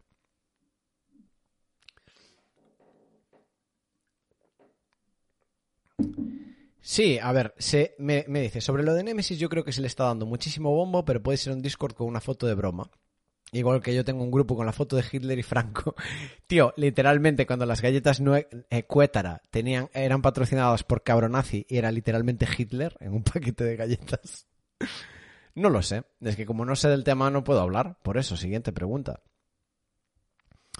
¿Cuál es el alcohol que consumes cuando quieres pillar un pedo decente? Me gusta bastante la ginebra. Mm, Me gusta el ron. Pero siento que me da como más resaca. El mejor invento son las waifus. Eh, supongo que la cosa con esa tecnología antigua es que hubo un parón enorme de evolución en la Edad Media. Quizás si hubiera seguido su curso natural, la tecnología actual sería mucho más grande. Sino lo mítico de la sociedad si no se hubiese inventado el LOL y coches volando. No lo sé, tío. Es que tampoco sé si la Edad Media fue realmente una época de parón, porque eso es como una teoría muy eurocentrista de, cómo funcionaban. Que aún así creo que ni siquiera en Europa fue un parón. Pero, coño, eh, mientras aquí era la Edad Media, el... no estaba el Imperio Otomano en auge. Y eran la hostia. No sé hasta qué punto hubo un parón universal, ¿sabes? O fue que nosotros estuvimos ahí unos siglos, pues, plantando patatas. Yo soy profe de radio de la Universidad Autónoma de Barcelona. Ojo, y si fuera por mí te traería a mi clase. ¡Vámonos! Eres puto amo y lo haces muy ameno y cercano. Muchas gracias. Drunk Ghost, del fantasma borracho. Bueno, pues no estaría mal, ¿eh? No estaría mal. Me gustaría. La escritura hizo posible la piedra roseta, que nos permitió entender idiomas que nadie hablaba. Gente, si queréis creer algo y discutir en favor de él, siempre se puede. O sea, sí, pues a lo mejor es la escritura el más, el más importante. Yo di mi opinión. Yo, para mí es el habla, pero yo qué sé. Si haces un Letterboxd, es una aplicación para hacer reviews de los scratches a los perroflautas podemitas. Esto, tío, vamos a ver. Vamos a hablar un momento de los scratches. No están bien, pero no están bien cuando se le hacen a nadie, ¿vale? Porque tenemos una sociedad donde el castigo viene a través del proceso judicial. Y todos me dirán, no, pero que los poderosos tal, no sé qué. Eso no implica que tú vayas y puedas hacerlo. Ahora, la, Podemos se ha encontrado con el problema de que en su momento los apoyaron cuando no eran a ellos y ahora que es a ellos es acoso. Yo creo que no está bien en ninguno de los casos y creo que simplemente porque hayas tenido una opinión estúpida no justifica que alguien te cometa un crimen, ¿no? Es como, oh, qué bien que le pegaron a esta persona por la calle y luego te pegan a ti, ¿está justificado? No. Que es un poco lo, lo que también la gente toca, ¿no? Pero... A ver, yo qué sé. También entiendo que la gente se enfada y yo qué sé, hay veces que eres gilipollas y alguien te lo tiene que explicar, pues yo qué sé. No lo sé. No sé, a lo mejor sí que están justificados y mis opiniones no reflejan la realidad en ningún sentido. Como decía Malaclips en el libro, ¿cómo se llamaba? ¿Cómo se llamaba el libro? Es un libro muy interesante. Ay, ¿cómo, se, cómo era? Va, voy a buscar el nombre y acabamos antes. Malaclips no el analista de LOL, sino el eh, como el filósofo. El principio de discordia. Eh, decía, este texto es un, un, espejo para todo mono que se quiera mirar. Pues eso es lo mismo. Mis opiniones son un espejo para todo mono que se quiera mirar, pero yo qué sé si son verdad o no. Tenemos que preguntarle a los aliens cuál es la forma de gobierno suprema. No, no, me refiero a que ni de coña gobierna el pueblo, pero pues cada quien. Jorge está enfadado, ¿eh? Que es una paja, pues también, Jorge, relájate. ¿Qué, ¿Qué es esto de gobierno? ¿Qué es el pueblo? ¿De qué me estás hablando? No te come un tigre por la calle, Jorge. Para empezar, estás viviendo un gobierno humano, que ya es una cosa espectacular, ¿vale? Entonces, a lo mejor la democracia se podría mejorar, sin duda, seguro que sí. Vale la pena estresarse, Jorge. ¿Te ha salido una tarántula voladora de debajo de la cama y te ha metido huevos en el cerebro? No, ¿verdad? ¿Qué hay? ¿Un virus que mata a un poquito de gente? Y estamos en plan, Dios mío, eso da la pista, ¿no? De cómo de bueno es el gobierno para nosotros los humanos realmente. Ahora, si nos metemos en el futuro, parece que se va toda la mierda, entonces igual no es tan bueno. Pero coño, a mí cuando la gente que tiene calefacción, techo, comida y salud se me queja de lo horrorosa que es la situación indigna de la gente, es como, ¿de qué hablas? O sea, literalmente eres uno de los animales más ricos de la historia de la vida. Chill, Chill, hombre, un poquito de chill, un poquito de chill, gente. Un poquito. Vamos a relajarnos, ¿no? ¿Qué más da? Nos vamos a morir. No he leído el Murakami, pero suena interesante. Esto no será una mierda de Naruto, ¿no? Vamos a buscarlo. No será una cosa de, de pajeros de Itachi. Empiezo a tener hambre, Siete de la tarde y aún no he comido. Estamos aguantando las ayunas, no, no he leído nada de este señor. Es un escritor y traductor japonés, novelas, relatos y ensayos. Han generado críticas positivas. Vale, bueno. No sé, no he leído. ¿Conoces a Vetusta Morla? Sí, sí. Tocaba el piano, pero ahora no toco nada. Bueno. Dame datos sobre Amazon, necesito que alguien diga que es tremenda basura y cómo acabar con ellos. Dándome el Prime a mí, tío, luchando contra el imperio de Jeff Bezos. Cabra, te quiero. Llevo unos días confinado por COVID. Hostia, Richie Knows, tío. Espero que estés bien. Y este podcast me está sacando la carcajada. Acuérdate de tomar zinc y vitamina D. Em, son, tengo entendido que son importantes. Yo tomo suplementos vitamínicos y, bueno, viviendo en Galicia, ¿no? Donde llueve dos de cada tres días, pues es un poco más complicado sintetizar vitamina D. Hay que estar atento, Richie. Cuídate y espero que estés bien. Cuando estés bien, Richie, dímelo, ¿eh?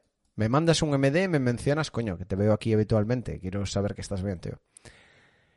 Eh, cabra, ¿qué crees que puede tener más de... Si, si estás mal y no lo acabas pudiendo mandar, pues lo siento, tío. Condolencias, no sé. Nada, nada. Pinta que estás bien, tío.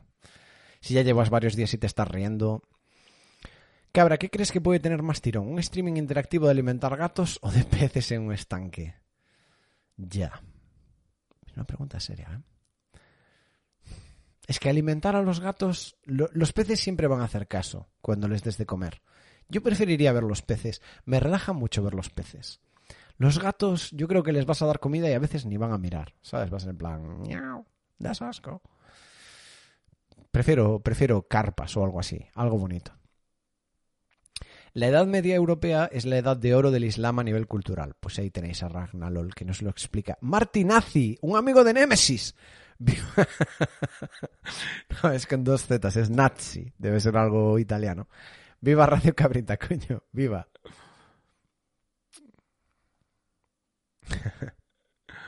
¿No crees que esté pegado o sea, justificado pegarme por la calle? No lo creo, la verdad. Última vez que lo intento, Nofreto está frustrado. ¿Qué opinas de la serie Mindhunter? No la he visto. ¿Y cómo tratan la psicología de los asesinos en serie? ¿Alguna recomendación del tema? A mí, de asesinos en serie, me gustó mucho The Jinx, que es como la maldición o algo así. Es la única que recomiendo de este tipo de rollo. ¿Consumes o consumiste marihuana, hachís o cocaína? Es un salto grande de la marihuana a la cocaína. Pero no he consumido cocaína. Me, me, parece además una droga aburrida. No entiendo a quién le pueda gustar.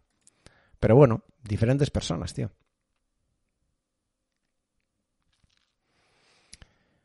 Puta madre, llegué recién, debes llevar como dos horas. Pues llevo...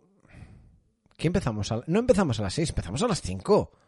Llevo dos horas y media, ¿eh? Programa especial de vuelta de cabrita maravilla. ¿Has probado el MDMA barra éxtasis? No lo he probado y este es mi principio para no probarlo. Me da curiosidad, pero he leído que genera resistencia desde la primera toma a largo plazo a creo que las endorfinas. Y eso no me gustaba. Pero yo siempre he dicho que si a mí me dicen que tengo cáncer, me voy a meter de todo. Lo tengo clarísimo. Yo me voy volando. Me voy flying, gente. Es que los peces dan mucha paz, tío. Los peces dan mucho gusto de ver, tío. Cabra, mejor villano y temporada de Jojo. Ar... Vamos a decir la verdad. La verdad sobre los Jojos se dice aquí hoy. Mejor temporada la quinta. Sé que me odiáis, gente, sé que no os gusta. Para mí es cuando el tío empezó a entender de verdad cómo hacer los combates muy interesantes y creativos, que a mí es lo que más me gusta. Y mejor malo, Dio, pero Dio en la primera. Dio en la tercera me da un poco de pereza. Os voy a explicar una cosa. Esto, si no habéis visto Yoyo, os voy a sonar un alcohólico. Pequeño matiz y volvemos a temas más generales. Os voy a hacer un matiz de Dio en la tercera. ¿Sabéis cuando Dio se encuentra de frente con Polnareff y Polnareff está como, que te den por culo, eres malo. Y Dio está en plan, ya lo sé.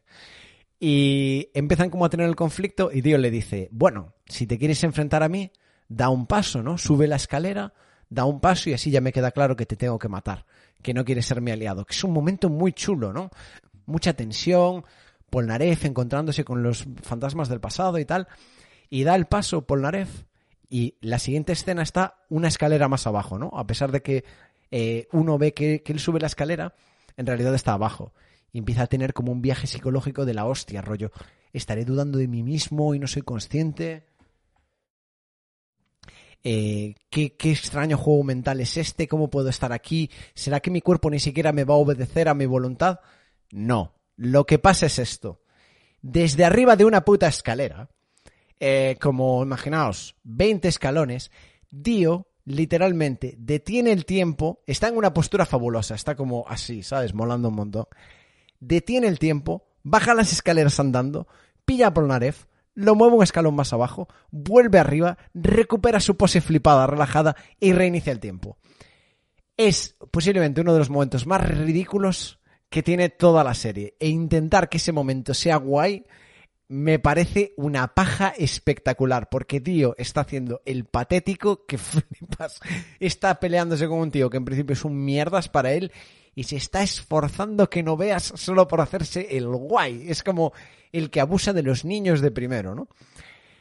Por eso no me gusta el Dio de la tercera. El Dio de la tercera me parece un poco pajas. El Dio de la primera es súper malo y ahí como asqueroso y me divierte bastante más. Es mi preferencia personal. El que no se haya dado cuenta de esto, le he jodido el momento de la serie para siempre, lo siento. Claro, porque tú llegas a ese momento y no sabes cuál es el poder de Dio, no se ha revelado en la serie, simplemente ves que hace eso y dices, tú, ¿controlará la mente de la gente? ¿Qué es exactamente lo que hace? Pero no, es bastante más patético de, la imagen que da al principio. Dos horas y doce. Bueno, estamos bien, está todo bien.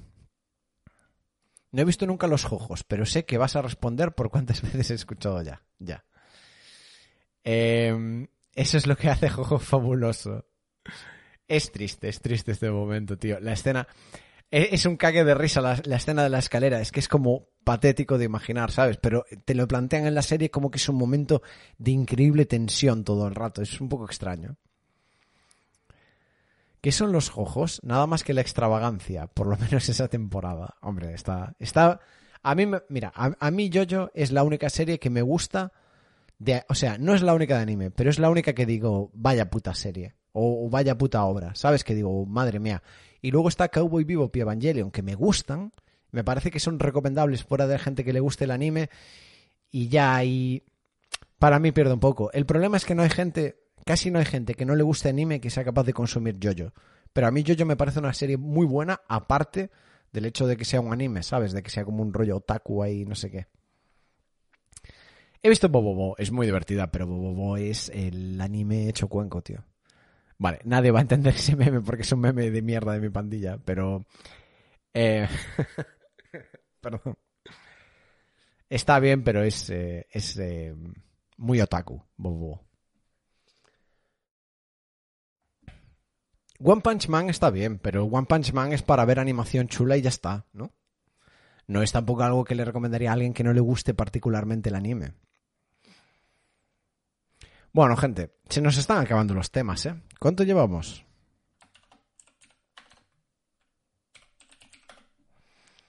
No, ¿cómo se ve? Cabrita lleva en directo dos horas y 18 minutos. Bueno, llevo más. Ah, porque tuve que reiniciar el stream por la calidad. Yo ya sabía que llevaba más. Llevo más. Bueno, espero que Chacal pueda pegar los bots cuando los suba a YouTube. Eh, poco más. Yo creo que me voy a ir a comer, eh, gente. Llevo todo el día llorando. Shut the fuck up, weaves. Ah, a ver, espera. vamos a tomar las medidas apropiadas con este comentario de... Mira susurros. Ah, es que no tengo el Twitch abierto, perdona. Vale, miramos susurros y ya vamos pensando en hostear a alguien o algo, ¿eh? Ya por hoy, yo creo que ha estado bien, ¿no? O sea, no se ha dado Radio Cabrita en mucho tiempo, pero no me he enchufado tampoco a, leer historias y ya está. Nos hemos metido a fuego, hemos hablado de aliens, de política, de filosofía, yo creo que... Madre, vale, vamos a leer la historia de Famusibi y nos vamos. Me dice que me pidió ayuda por MD hace dos horas. El tema es el siguiente. Una amiga desde hace unos años, hace unos meses, abrió la pareja. Vale, vale. Y este ya está... Todo lo que está abierto me lo llevo al huerto. El tema es que se confesó y me dijo que estaba enamorada perdida de mí. Me lo dijo literalmente así. Vale. Le expresé que no estaba de acuerdo con lo del poliamor y eso. Y me dijo que si yo quería estaba dispuesta a ser solo mía. ¿Qué? Pero no sé, me da mucho miedo lastimar. La Famousibi, te, te estás pisando una telaraña y ni te das cuenta. Estás pisando una telaraña y te crees que eres tú el perpetrador hay algo muy que huele muy rancio en esta historia. O sea, ¿cómo se abrió la pareja? Si, si se abrió porque quería él, ¿no? vamos a pensar en las dos eh, situaciones. Si la pareja se abrió porque quería él, esta chica tiene que tener un nivel de amor razonablemente alto hacia la persona como para permitir eso sin quererlo, ¿no? Entonces pensar que eh, ella siente un amor muy grande hacia ti no tiene mucho sentido. Ahora, lo que parece que es que la abrió ella, em, me huele a mierda. Me huele a mierda y te voy a decir por qué. Porque si ella abre la pareja, pero luego te dice está enamorado de ti y quiere ser exclusiva contigo, lo que parece es una persona mentirosa, ¿no? Gestionando su pareja, que en lugar de decir me he enamorado de otra persona estando en pareja o lo que sea, porque ¿cómo está ya enamorado de ti? Todo este rollo de me mato por ti. Em, me parece extraño, ¿no? Parece que ella como que fue cultivando estas cosas y quiere hacer medio un paso transicional ahí por el bienquedismo, pero tú tienes que pensar, tío, que la postura en la que está el otro va a ser tu postura si tú coges esta situación. No parece una chica muy de fiar, ¿no? Eso me da, me da mala, mala impresión y el hecho de que haya algo tan extraño ahí y que tú lo plantees como que ella es la víctima de la situación, eso me huele, me huele raro, ¿sabes? Porque eso sí que me da a entender que no hay honestidad. Porque ella podría decir, mira, yo creo que la estoy cagando, o tuve dudas y abrí la relación, pero en realidad no. Te he ido conociendo más, eh, me he enamorado de ti que flipas, y lo que quiero es exclusividad, pero es que había olvidado lo que era este sentimiento. Vale, de acuerdo. Pero que tú lo veas como que ella es la víctima me da a pensar que es una persona que manipula mucho su imagen, porque aquí no hay nada en la historia que nos haga entender que la persona en riesgo de, de ser víctima de algo sea ella. De hecho, parece la última, porque es la que abre la relación y la que ahora a ti te está diciendo, no, esto que le dije supuestamente a mi pareja a la que quiero mucho es mentira. Entonces es como... Uh, ya huele mucho a mierda. Son muchas cosas juntas que huelen a mierda. Me da miedo lastimarla. No te preocupes por eso, amigo. No estás en una posición para lastimar, no me da la sensación. Porque le dije que podríamos intentarlo y creo que la cagué porque no estoy al 100% convencido. ¡Ay, pendejo! Escapa de esta chica. Pero escapa en plan, píllate, llama a Willy Fogg y os vais en nave espacial a tomar por culo Holandia yo echaría a correr que flipas. O sea, eres tú, a pesar de que esta persona está en una pareja, mintiéndole a su pareja con lo que quiere, y luego eh, vendiéndotelo a ti como que ella está siendo la víctima de toda esta situación en la que es en plan, wow, tengo un triángulo amoroso entre eh, una persona con la que tengo confianza y que me deja explorar mi sexualidad como prefiera y una persona de la que estoy súper enamorada. Ay, qué mal lo estoy pasando en la vida. Y no, mi novio al que le miento y el otro al que tengo aquí colgado mientras tengo pareja. Eres imbécil, famoso. lo siento. Te lo digo con cariño, con amor y te lo digo... Eh, como ese cariño de hombre a hombre que se manifiesta solo a través de la agresividad. Eres tonto del culo. Eh, quien está en la situación aquí con todo el poder es absolutamente ella y tú ni estás en pareja con ella ni parece que me hayas proporcionado nada que justifique que ella le esté mintiendo así a su pareja y ya estás pensando en que tú la estás liando. Me huele que es una persona bastante manipuladora. Eh... Me dices, creo que la cagué porque no estoy al 100% convencido. No, solo faltaría, ¿sabes? Que llega una pava que le miente a su novio, que abre la pareja, pero que en realidad quiere saltar de pareja, que por ti sería exclusiva, que lo que quiere parece lo que le sale del coño en cada momento según lo que le convenza, solo faltaría Famousibi que tú no estuvieras convencido. O sea, quien te lo tiene que vender claro es ella. Tú lo más normal es que estés en plan, bueno, esto es muy raro, y que ella te haya hecho sentir que que tú estés distante no es normal o que es un error, es lo que me da a entender que es una persona manipuladora. Yo escaparía de aquí volando, vamos. O sea, echaría las alas, ¡pim! que te den por culo, reina. Y la chica me parece linda, pero me cae bien, pero no creo que llegue al nivel de estar enamorado. ¡Cojonudo! ¡Cojonudo! ¡Cojonudo! Pensaba que ya estabas pillado. Famousibi, tío. Hay victorias en esta vida que por fáciles no se valora su tamaño. ¡Cojonudo! ¡Cojonudo! No, no, no, no, no, no, no, no, no, no. No, no, no, no, no, no, no. ¿Quieres tener...?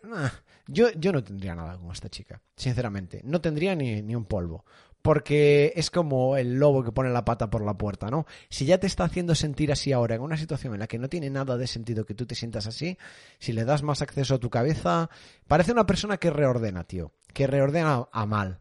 Entonces yo no le daría la opción de, de, ¿sabes?, de tener la confianza y todo el rollo.